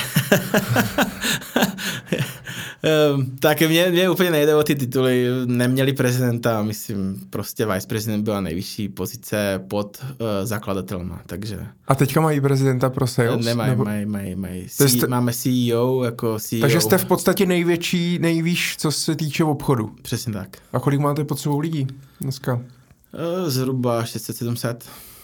Mhm. A uh, to jste zase normálně jako, je, protože tím, že to je startup, tak to může být trošku jiný, tak co se týče jako výplaty a tak dále, tak jste normálně jako zaměstnaný a dostáváte nějakou fixní výplatu. Já jsem zaměstnanec, to, eh, přesně tak, mám jako fixní výplatu, každopádně uh, jsem, uh, mám i zaměstnanecké akcie jako jeden hmm. z prvních zaměstnanců, takže v zásadě v vozovkách jsem i jeden ze shareholderů, mm-hmm.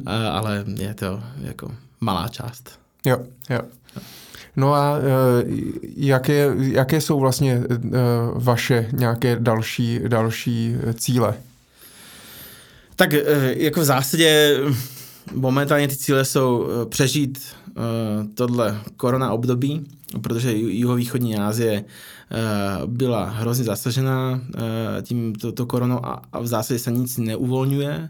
V jihovýchodní Asii ty vlastně restrikce furt trvají, jak na Filipínách, tak eh, v Indonésii. Eh, takže my teď jako náš základní cíl krátkodobé je restrukturalizovat vlastně úvěry těch lidí, kteří si půjčili a nejsou schopni splácet, to znamená udělat tam nějaký mm, prázdný splácení nebo odložit, odpustit, prostě zase standardní, standardní postup. No a samozřejmě se připravujeme na, na, na sezónu, na vánoční sezónu, která bude určitě ovlivněna právě, právě tou koronou. Co se týká budoucnosti, tak eh, se více soustředíme na, na B2B business, protože Oriente je nejenom B2C business, jakože poskytujeme úvěry uh, přímo zákazníkům, ale zároveň je to jako platforma, uh, kterou vlastně můžete natřít na červeno, modro, zeleno a vlastně bude vám fungovat pro váš jako úvěrový, úvěrový business, mm-hmm. jako white label. Uh, takže to je, uh, to je uh, vlastně cesta, kterou chceme jít. No a pak se samozřejmě koukáme na, na jiné trhy. Koukáme se na trhy uh, v okolitých zemí, jako je Tajsko, uh, Indie a tak dále, takže vyhodnocujeme uh, vlastně strategii a připravujeme strategii na příští rok. Ale v podstatě ta příležitost je především tady v těch jako rozvíjejících se zemích. Úplně jako, že byste šli do Evropy nebo do Ameriky, tam byste asi moc uh, už jako s tím neuspěli, nebo by tam byla velká já si konkurence. Myslím, já si myslím, že, že kon, ano, konkurence tam je, každopádně ten trh je i Eh, na evropských i na amerických trzích. Každopádně tohle teďka neuvažujeme. Mm-hmm. Je to čistě zaměřené na azijské trhy. A jak vypadá vaše, vlastně váš běžný uh, den? Jako vice prezident v Hongkongu. To je, já jenom, protože když jsem si dělal jako researchi na, na, na náš rozhovor, tak jsem si říkal, to je prostě vlastně jako naprosto pro mě tak vzdálený život a neuvěřitelný. Prostě žijete v Hongkongu, jste vice prezident, jo, pro nás ještě je to jako něco, samozřejmě to v nějaký takovýhle jako velký společnosti. Teď samozřejmě zakladatelé jsou jak jste zmiňoval, Jeffrey Prentice, spoluzakladatel uh, Skypeu, který se prodal za úplně jako nesmysl. Uh, ještě jeden jsem se koukal, že jeden spoluzakladatel tak je, tak teď nevím jméno, ale uh, podnikatel z Číny, který založil nějakou největší peer-to-peer platformu jo, v, v Číně. Vlastně to jsou prostě obrovský jména, točí se tam pravděpodobně jako obrovský, obrovský peníze a, a je to takový ten jako svět velkých, velkých peněz, jenom ne prostě v New Yorku, ale, ale v Hongkongu. Tak eh, jaký vlastně je ten váš jako běžný běžný den? Úplně běžný den, jako asi každý den. Já to, mám, já to beru na běžný týden, ne na běžný den, mm-hmm. protože já vlastně v Hongkongu bydlím Eh, pátek, sobota, neděle, ale pak jsem ve finále jako eh, neustále na cestách. Po těch zemích vlastně. Po těch zemích, přesně tak. Takže eh, v, v pondělí máme normálně klasický týmový meeting jako management, řekneme si, co se bude dít na příští týden a většinou v pondělí odpoledne odlítám do jedné z těch zemí, buď Indonésie nebo, nebo Filipíny nebo částečně Větnam. Tam se jeden den potkám se svým týmem, na nějaký feedback session a, a, a výsledky a, a jak, jak ten tým, jako nějaký management toho týmu. A pak druhý, třetí den se potkávám s partnerama, kde se snažíme získat nový partnery, nové díly, rozšířovat e, tu naši službu. No a pak e, poslední den je samozřejmě nějaký surprise visit, e, kdy si vyberu pár obchodů a jdu se podívat, jak to běží. Částečně vlastně se snažím pak si oblíct uniformu firmu a jít, proda- a jít prodávat uh, vlastně ty naše loany, protože tam se vlastně nejvíc, uh, nejvíc potkáte s realitou, uh, tam vlastně zjistíte, uh, co vám ten zákazník říká, proč si to třeba neveme, proč mu to třeba nevyhovuje, nebo proč je to dobrý uh, a zároveň se potkáte s prodejcema, který pro vás pracují, takže vám taky dá nějaký feedback, uh, co by se dalo zlepšit, takže tohle je pro mě největší stud na nápadu, uh, pak jak ten produkt vylepšit a jak se posunout Eh, jak to posunout dál. No a mezi tím samozřejmě množství kolů a, a, a jiných dohadů, vždycky je to uh, jako uh, od nějakým jako diskuzi a dohodě uh, s celým tím týmem. Přemýšlím, nudíte se někdy? Nenudím. ne, nemáte za ten den ani jako chvilku Nemám, nemám. Ne, jako mám, mám chvilku pro sebe, když mm-hmm. se podívám na mobil a na, na tyhle věci, to je asi samozřejmě se nedá dělat jako uh, eh, 9-10 hodin v kuse. Uh, každopádně ta práce je pro mě zábavou, takže já to nějak neodděluji, já jsem prostě na mobilu nebo na mailu i, i, i, o, i o víkendech, prostě pro mě den končí zhruba v 11, kdy přijde poslední report z Indonésie. Uh, 11 večer? 11 večer, kdy přijde poslední report z Indonésie uh, o prodejních výsledkách za, te, za ten den, protože tam je hodinový časový posun, z Filipín to chodí v 10. Uh, no a vlastně takhle to je, takhle to je Každý den?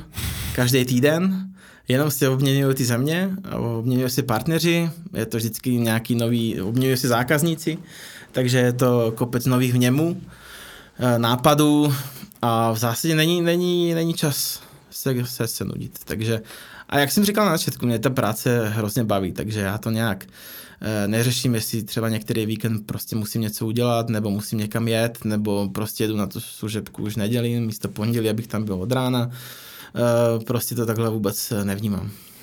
A eh, co se týče, co se týče třeba time managementu, plánování schůzek a tady těchto věcí, tak máte jako nějakou třeba svoji osobní asistentku, která vám plánuje ty schůzky a ten čas, nebo co všechno si jako řídí, nebo co všechno si řídíte vy a co všechno řídí někdo za vás? Jako celý týden si řídím sám. Jediné, co za mě někdo řídí, jsou letenky, ubytování, přesuny, Eh, taxíky a tak dále. Ale jinak vlastně meetingy s partnerama zařizujeme společně s, se šéfama salesu v dané zemi a pak vlastně ostatní si řídím já ten, ten time management, tak abych stihnul to, co potřebujeme a to, co potřebuji stihnout. A stíháte to, co potřebujete stihnout? Máte, do, máte jako zmáknutý time management? Že Mám to výborný má... time management.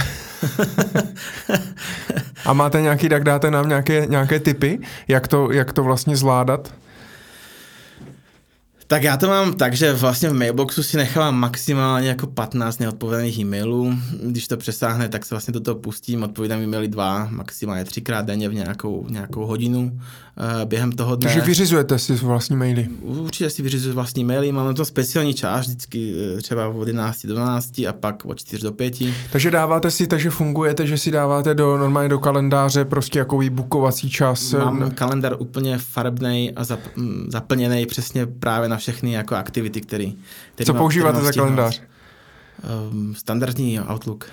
Outlook, jo. na Outlooku. Jo, jo, jo. a uh, No a potom teda, když, a vy spíte eh, v tom, přes ten týden, tak eh, spíte normálně v hotele, jako po Přesně hotelech tak. prostě jo. v těch zemích jo. a v pátek prostě přiletíte domů. A takhle to mají jako takhle žijou jako všichni v tom, jako v, v tom Hongkongu nebo v té jeho východní Asii, když mají ten mezinárodní biznis. To je asi jako nutnost, tam asi to jinak vlastně moc nejde. Takhle, nutnost je to, když máte trhy v jeho východní Asii, což jsou Filipíny, Indonésie, nebo prostě takovýhle, nebo, nebo Indie, tam, nechci to říct vezlím, ale jako věci se dějou, když jste tam tam a když si pohlídáte, že se dějou. Uh, to znamená, že se dějí. Takže uh, jako dát task uh, a pak čekat, že za týden se stane sám od sebe, to úplně nefunguje v těchto zemích. Takže bude tam nějaká, nějaká složka toho mikromanagementu, že jdete za tím týmem, vysvětlíte si, co se, co se má dělat, jak se to má dělat, pomůžete jim s tím, a sednete si na to s tím, když to doručí, aby si jim dal rovnou feedback. Takže tahle ta jako, uh, um, jako komunikace přímo s tím týmem uh, tváří v tář jako určitě, určitě pomáhá na doručení těch výsledků, který, který potřebujete. Prostě kdybych to dělal přes telefona a prostě standardně výmluva uh, se osových lidí je, nebojte se, my to doručíme, uh, nemějte žádný strach, uh, tak na konci toho měsíce, den předtím vám řeknou úplně to stejný. Uh, nebojte, to doručíme, i když třeba je jasný už podle, podle čísel, že to není, není, není možný.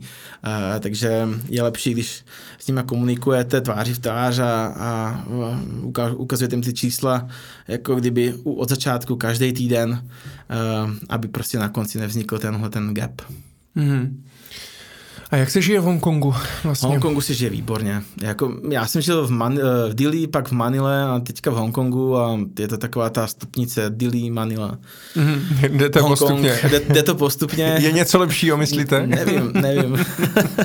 ještě uvažuji o Singapuru, že by to snad mohlo být ještě, ještě klidnější než Hongkong, ale Hongkong je, Hongkong je, nebo je, nebo byl uh, výborný, výborný město, na život živý město, uh, všechno funguje tak, jak má. Uh, prostě ty základní věci, jako doprava, metro, letiště.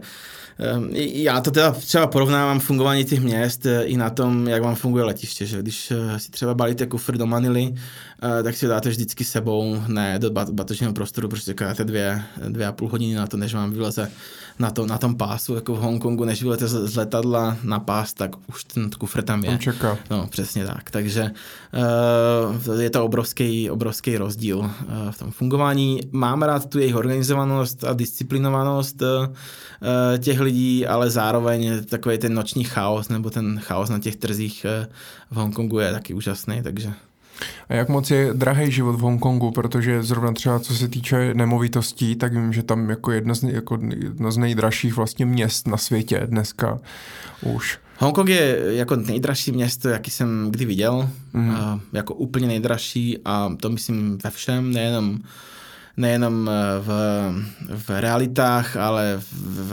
nakupování, v stravování, v restauracích, potraviny, jako extrém, koníčky, zábava, jako extrémně, extrémně drahý město. A čím je to daný? To je dobrá otázka. Um, Bavili jsme se o tom s pár kolegami třeba o těch realitách, že to není úplně nedostatkem mě, eh, místa v Hongkongu, ale je to skôr jako nastavením toho governmentu v Hongkongu, že v zásadě se snaží získat eh, z tohohle, z tohohle co nejvíc, aby pak mohl podpořit ty svoje lidi na, na, na jiných, jiných frontech, třeba jako daň, různé daňové úlevy pro firmy a tak dále. Mm-hmm. Ale není, není to určitě tím, že, by, že, že cena uh, realit v Hongkongu je drahá kvůli nedostatku místa. To asi nebude ten právý důvod. Jsou tam jiný důvody. Mm. A, mm, no a vy teda jako viceprezident, tak jste bohatý v Hongkongu? To je dobrá otázka, já jsem nad tím takhle nikdy nepřemýšlel, takže... máte, mož, takže vám, máte možnost. tak, takže vám asi ani neodpovím, prostě... Ne, mě by spíš zajímalo, že pokud je to tam prostě vlastně takhle tak drahý, Eh, tak je, jestli prostě ve vaší jakoby pozici top manažerské, tak jestli se tam máte jako velmi dobře, patříte opravdu jako, že jste bohatý tam, anebo se tam prostě jste taková ta vyšší střední třída, můžete si dovolit, co chcete, děcka chodí do dobrých škol, když máte chuť na to, na to, tak si to prostě koupíte, ale že byste byl jako bohatý, to úplně ne. Já to takhle neberu, prostě um, děcka chodí do dobrých škol, eh, vlastně děláme to, co, se, to, to, co chceme. Eh, práce nás baví, baví nás testování, eh, takže vlastně to je i základ toho je toto moje heslo jako happy wife, happy life. Vlastně, když ta, ta rodina je spokojená, tak pak máte spokojený, spokojený i ten život s tou rodinou. Takže ano, prostě cestujeme rádi, a manželka, manželka pracuje nebo, nebo se manželka stará nepracuje. o domácnost? Je stará, se, stará se o domácnost, o vzdělání, o vzdělávání dcer a tak, tak dále. Tady manželka věci. je support a je to zase ten nejdůležitější support, který potřebujete na to, aby jste zvládli ty přesuny, abyste zvládli tu práci v té jiné zemi, abyste zvládli ten kulturní šok Uh, takže... Jako... Ono je to v podstatě taková, jako, je taková full-time job, jako jo? Je Potom to, se takhle ono, o to starat. Přesně tak, jak to říkáte, ono se to nezdá, ale ono je to vlastně full-time job, všechno prostě zařídit, že doma všechno funguje v té cizí zemi, uh, kde vlastně nemáte ty známí, nemáte tu síť uh, svých známých vytvořenou. Uh, takže jo, je to zase full-time, full-time job. Takže většina jako takhle žen, tady těch manažerů a vašich kolegů, to mají jako stejně, je to takový jako prostě životní, no, nebo je to takový prostě standard? Který je. Jo, většině, ve většině to... případů to tak je. Mm-hmm. No a e, když teda žijete, žijete v Hongkongu, vy jste říkal ještě, že jste chtěl, když jste byl mladší, tak jste chtěl do New Yorku, tak New York vás neláká už. New York mě láká, vždycky mě bude lákat. E, neměl jsem příležitost se tam nějak zajímat o nějaké pracovní, e, pracovní nabídky, byl jsem tam párkrát podívat, ale to je asi všechno. A New York mě vždycky bude lákat. No a vám bude teprve 40, je to tak? Ano. Teďka někdy. A, uh, takže jste poměrně mladý, už jste z toho stihl docela, docela hodně, ale věřím, že toho máte ještě hodně před sebou. Tak uh, jaké vy máte třeba vlastní vize, kde byste se viděl za 10, 20, 30 let? Tohle je úplně nejhorší otázka.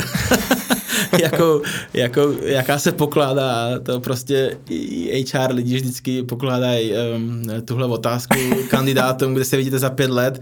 Uh, v Indii to pokládal uh, můj kolega svým potenciálním manželkám na jejich interview, kde se vidíš za pět let a, a co umíš vařit a tak dále. Uh, takže já tu otázku fakt nemám, nemám rád. Uh, já se bavím prací, jo, takže mě to hrozně baví. Mm-hmm. Eh, nepřemýšlím, kde budu eh, za 20 let. Eh, určitě máme nějaké plány s Oriente, kam se dostat. Mám, mám, mám svůj plán na, na, na důchod třeba, ale určitě to nemám nějakým způsobem nalinkované, co se musí stát. To jako... je krásný. Prozradíte nám váš plán na důchod? Ať se můžeme inspirovat. jako být doma v Česku. Jo, chcete se vrátit, Chci jo? se určitě vrátit. Jo. A do Prahy, nebo? Uh, my bydlíme kousek za Prahou, takže jako domů. Aha. Jo. Takže chcete... Je, je to takhle jednoduchý v zásadě. A, kdy, a kdy teda, a kdy má být ten důchod? Doufám, že brzo. Teď jste říkal, že vás to baví, ta práce? No, práce nás baví, právě proto vás nikdy nepřemýšlím, jako kolik ještě budu pracovat, nebo kolik ještě nebudu pracovat, nebo, nebo hmm. jestli musím, nebo nemusím, ale eh, vždycky je to o tom, eh, co přijde a jaký, jaký nové možnosti se vynou. A já myslím, že ta doba se tak hrozně mění a ty trendy se tak, jsou tak rychlí, eh, že určitě uh, budu rád, když budu součástí toho, těch nových trendů, tak jak jsme součástí těch nových trendů v Ázii, uh, tak já mám rád to, když budujeme ty věci od nuly, když ty věci fungují, když ty věci pak odevzdáváme a, a ty věci jsou funkční, uh, takže já určitě neplánuji nějaký, nějaký brzký důchod, skoro se vždycky koukám na nové trendy a tak dále. Co byste dělal, kdybyste byl v důchodu? Máte něco, co byste dělal? Co vlastně rád děláte, když nepracujete? Věnuju se sportu jako, a hlavně holkám vlastně organizuju sportovní vyžití, mm-hmm. uh, takže mají eh, kroužek na ježdění na koních, mají tenis, mají plavání, už se do toho kalendáře toho moc jako víc uh, nedá vtěsnat. V zimě se snažíme, i když jsme v Ázii, tak se snažíme jít uh, zpátky do Česka nebo, nebo na hory, uh, kde učíme lyžovat, uh, protože sněh, třeba tam, tam malá minulý rok viděla sníh, myslím po druhé, takže ta menší, ta, ta, ta Tak já už jsem tady z České republice jaký neviděl sníh docela dlouho, minimálně takže... v Brně. jo, no a snažíme se cestovat, to nás baví. Eh, máme radí moře, takže to je no a standardní relax. Ještě mě zajímá, eh, jak vlastně vy sám pracujete se svými vlastními penězi, eh, jestli někam investujete, máte nějaké svoje investiční portfolio, jestli, protože děláte ve financích, ale ne přímo třeba jakoby v investičním, v, v investičním světě, tak by mě zajímalo, jak vlastně vy přistupujete, protože pravděpodobně asi nežijete od výplaty k výplatě, něco vám pravděpodobně zbyde, tak eh, investujete nějak a, a prozradíte nám třeba jak? Určitě investuju, um, mám svůj účet na, na, na Patry, kde, kde vlastně občas uh, koupím a prodám uh, nějaké akcie. Uh, to je jedna věc. Druhá věc je um, Mm, druhá věc je v nemovitostech, takže se rozlížíme na, na nemovitosti, eh, do kterých, do kterých investovat a, a to je zhruba asi všechno. Není to nic eh, dramatického, není to nic eh, sofistikovaného, takže, takže tak. A máte někoho, s kým se eh, o tom třeba eh, radíte, když se pohybujete v tom prostě v tom světě? Nebo eh, mě, já si zase představuju, že prostě v tom, v tom Hongkongu, v, tom světě, tak v těch jako velkých financí a tak dále, tak, tak musíte se znát s těmi majiteli těch hedge fondů světových a, a teď tam ty lidi z toho JP Morgan prostě v té Ázii a, a, a ze City a, a tak dále vám nabízí skvělé investice a podobně. Potkáváte se s nějakýma těma nabídkama? Je, potkávám se, s, potkávám se s majitelem firm, který, eh, na který bych jinak nepřišel a jsou to obrovsky úspěšné společnosti. Eh, samozřejmě dá se tam vidět na spekulacích ohledně, ohledně ceny jejich akcí, že jo, hm, zrovna v té korona, eh, korona období to bylo výrazný, kdy ty akcie jedno, jeden den padly, ale víme, že ty společnosti jsou zdraví, ty společnosti jsou funkční a určitě prostě se vrátí zpátky na své, své maximum, takže to je, to je výhoda, výhoda znát znát ty, uh, tyhle společnosti, ale že bych nějak investoval do fondu, jako v zásadě mi to nikdy, když jsem, když jsem třeba když jsem byl v Čechách, měl jsem své vlastní fondy, on nikdy nevydělalo to, co to mělo vydělat, eh, takže já jsem se rozhodl, že tohle eh, nebudu řešit s nikým a řeším si to sám přes, přes nákup akcí nebo realit nebo investování do nějakých biznisů tady v Čechách, který se mi zdají jako mm, potenciální, eh, potenciálně dobrý. Mm-hmm. Tak on, možná i ten eh, menší podíl uh, v tom Oriente, tak může mít za pár let docela velkou, docela velkou hodnotu. V, v to doufám. Ale je dobré diverzifikovat. Jo, přesně tak. Uh, Vlasto, ještě bych se zeptal uh, na jednu otázku, se bavíme o penězích. Uh, Musíte ještě dneska pracovat. Vím, že vás to baví, ale musíte ještě dneska pracovat, abyste uh, zaplatil, zaplatili složenky a výdaje a vzdělání a školu, nebo kdybyste uh, se rozhodl, tak prostě vrátíme se do Prahy a já budu psát knížky, ne, hrát určitě, golf. určitě musím tak... pracovat a chci pracovat. takže, takže tak, jo. Uh, Fajn, tak eh, já vám moc děkuju, že, jste, že, že jsme se mohli potkat, že jste dorazil, že jste nám uh, takhle dal nahlédnout, jak to funguje ve světě v, v, a v té Ázii a v těch financích a podobně. Já vám budu moc držet palce, aby se vám po, povedla ta vaše mise v tom Oriente. Budu to, budu to sledovat, i když je to pro mě hodně, hodně daleko. No a třeba budeme mít příležitost za pár let se potkat znovu a pobavit se, kam jste se, kam jste se posunuli, co jste, co jste zvládli a, a podobně. Vlastně děkuji moc. Díky moc za pozvání, děkuji.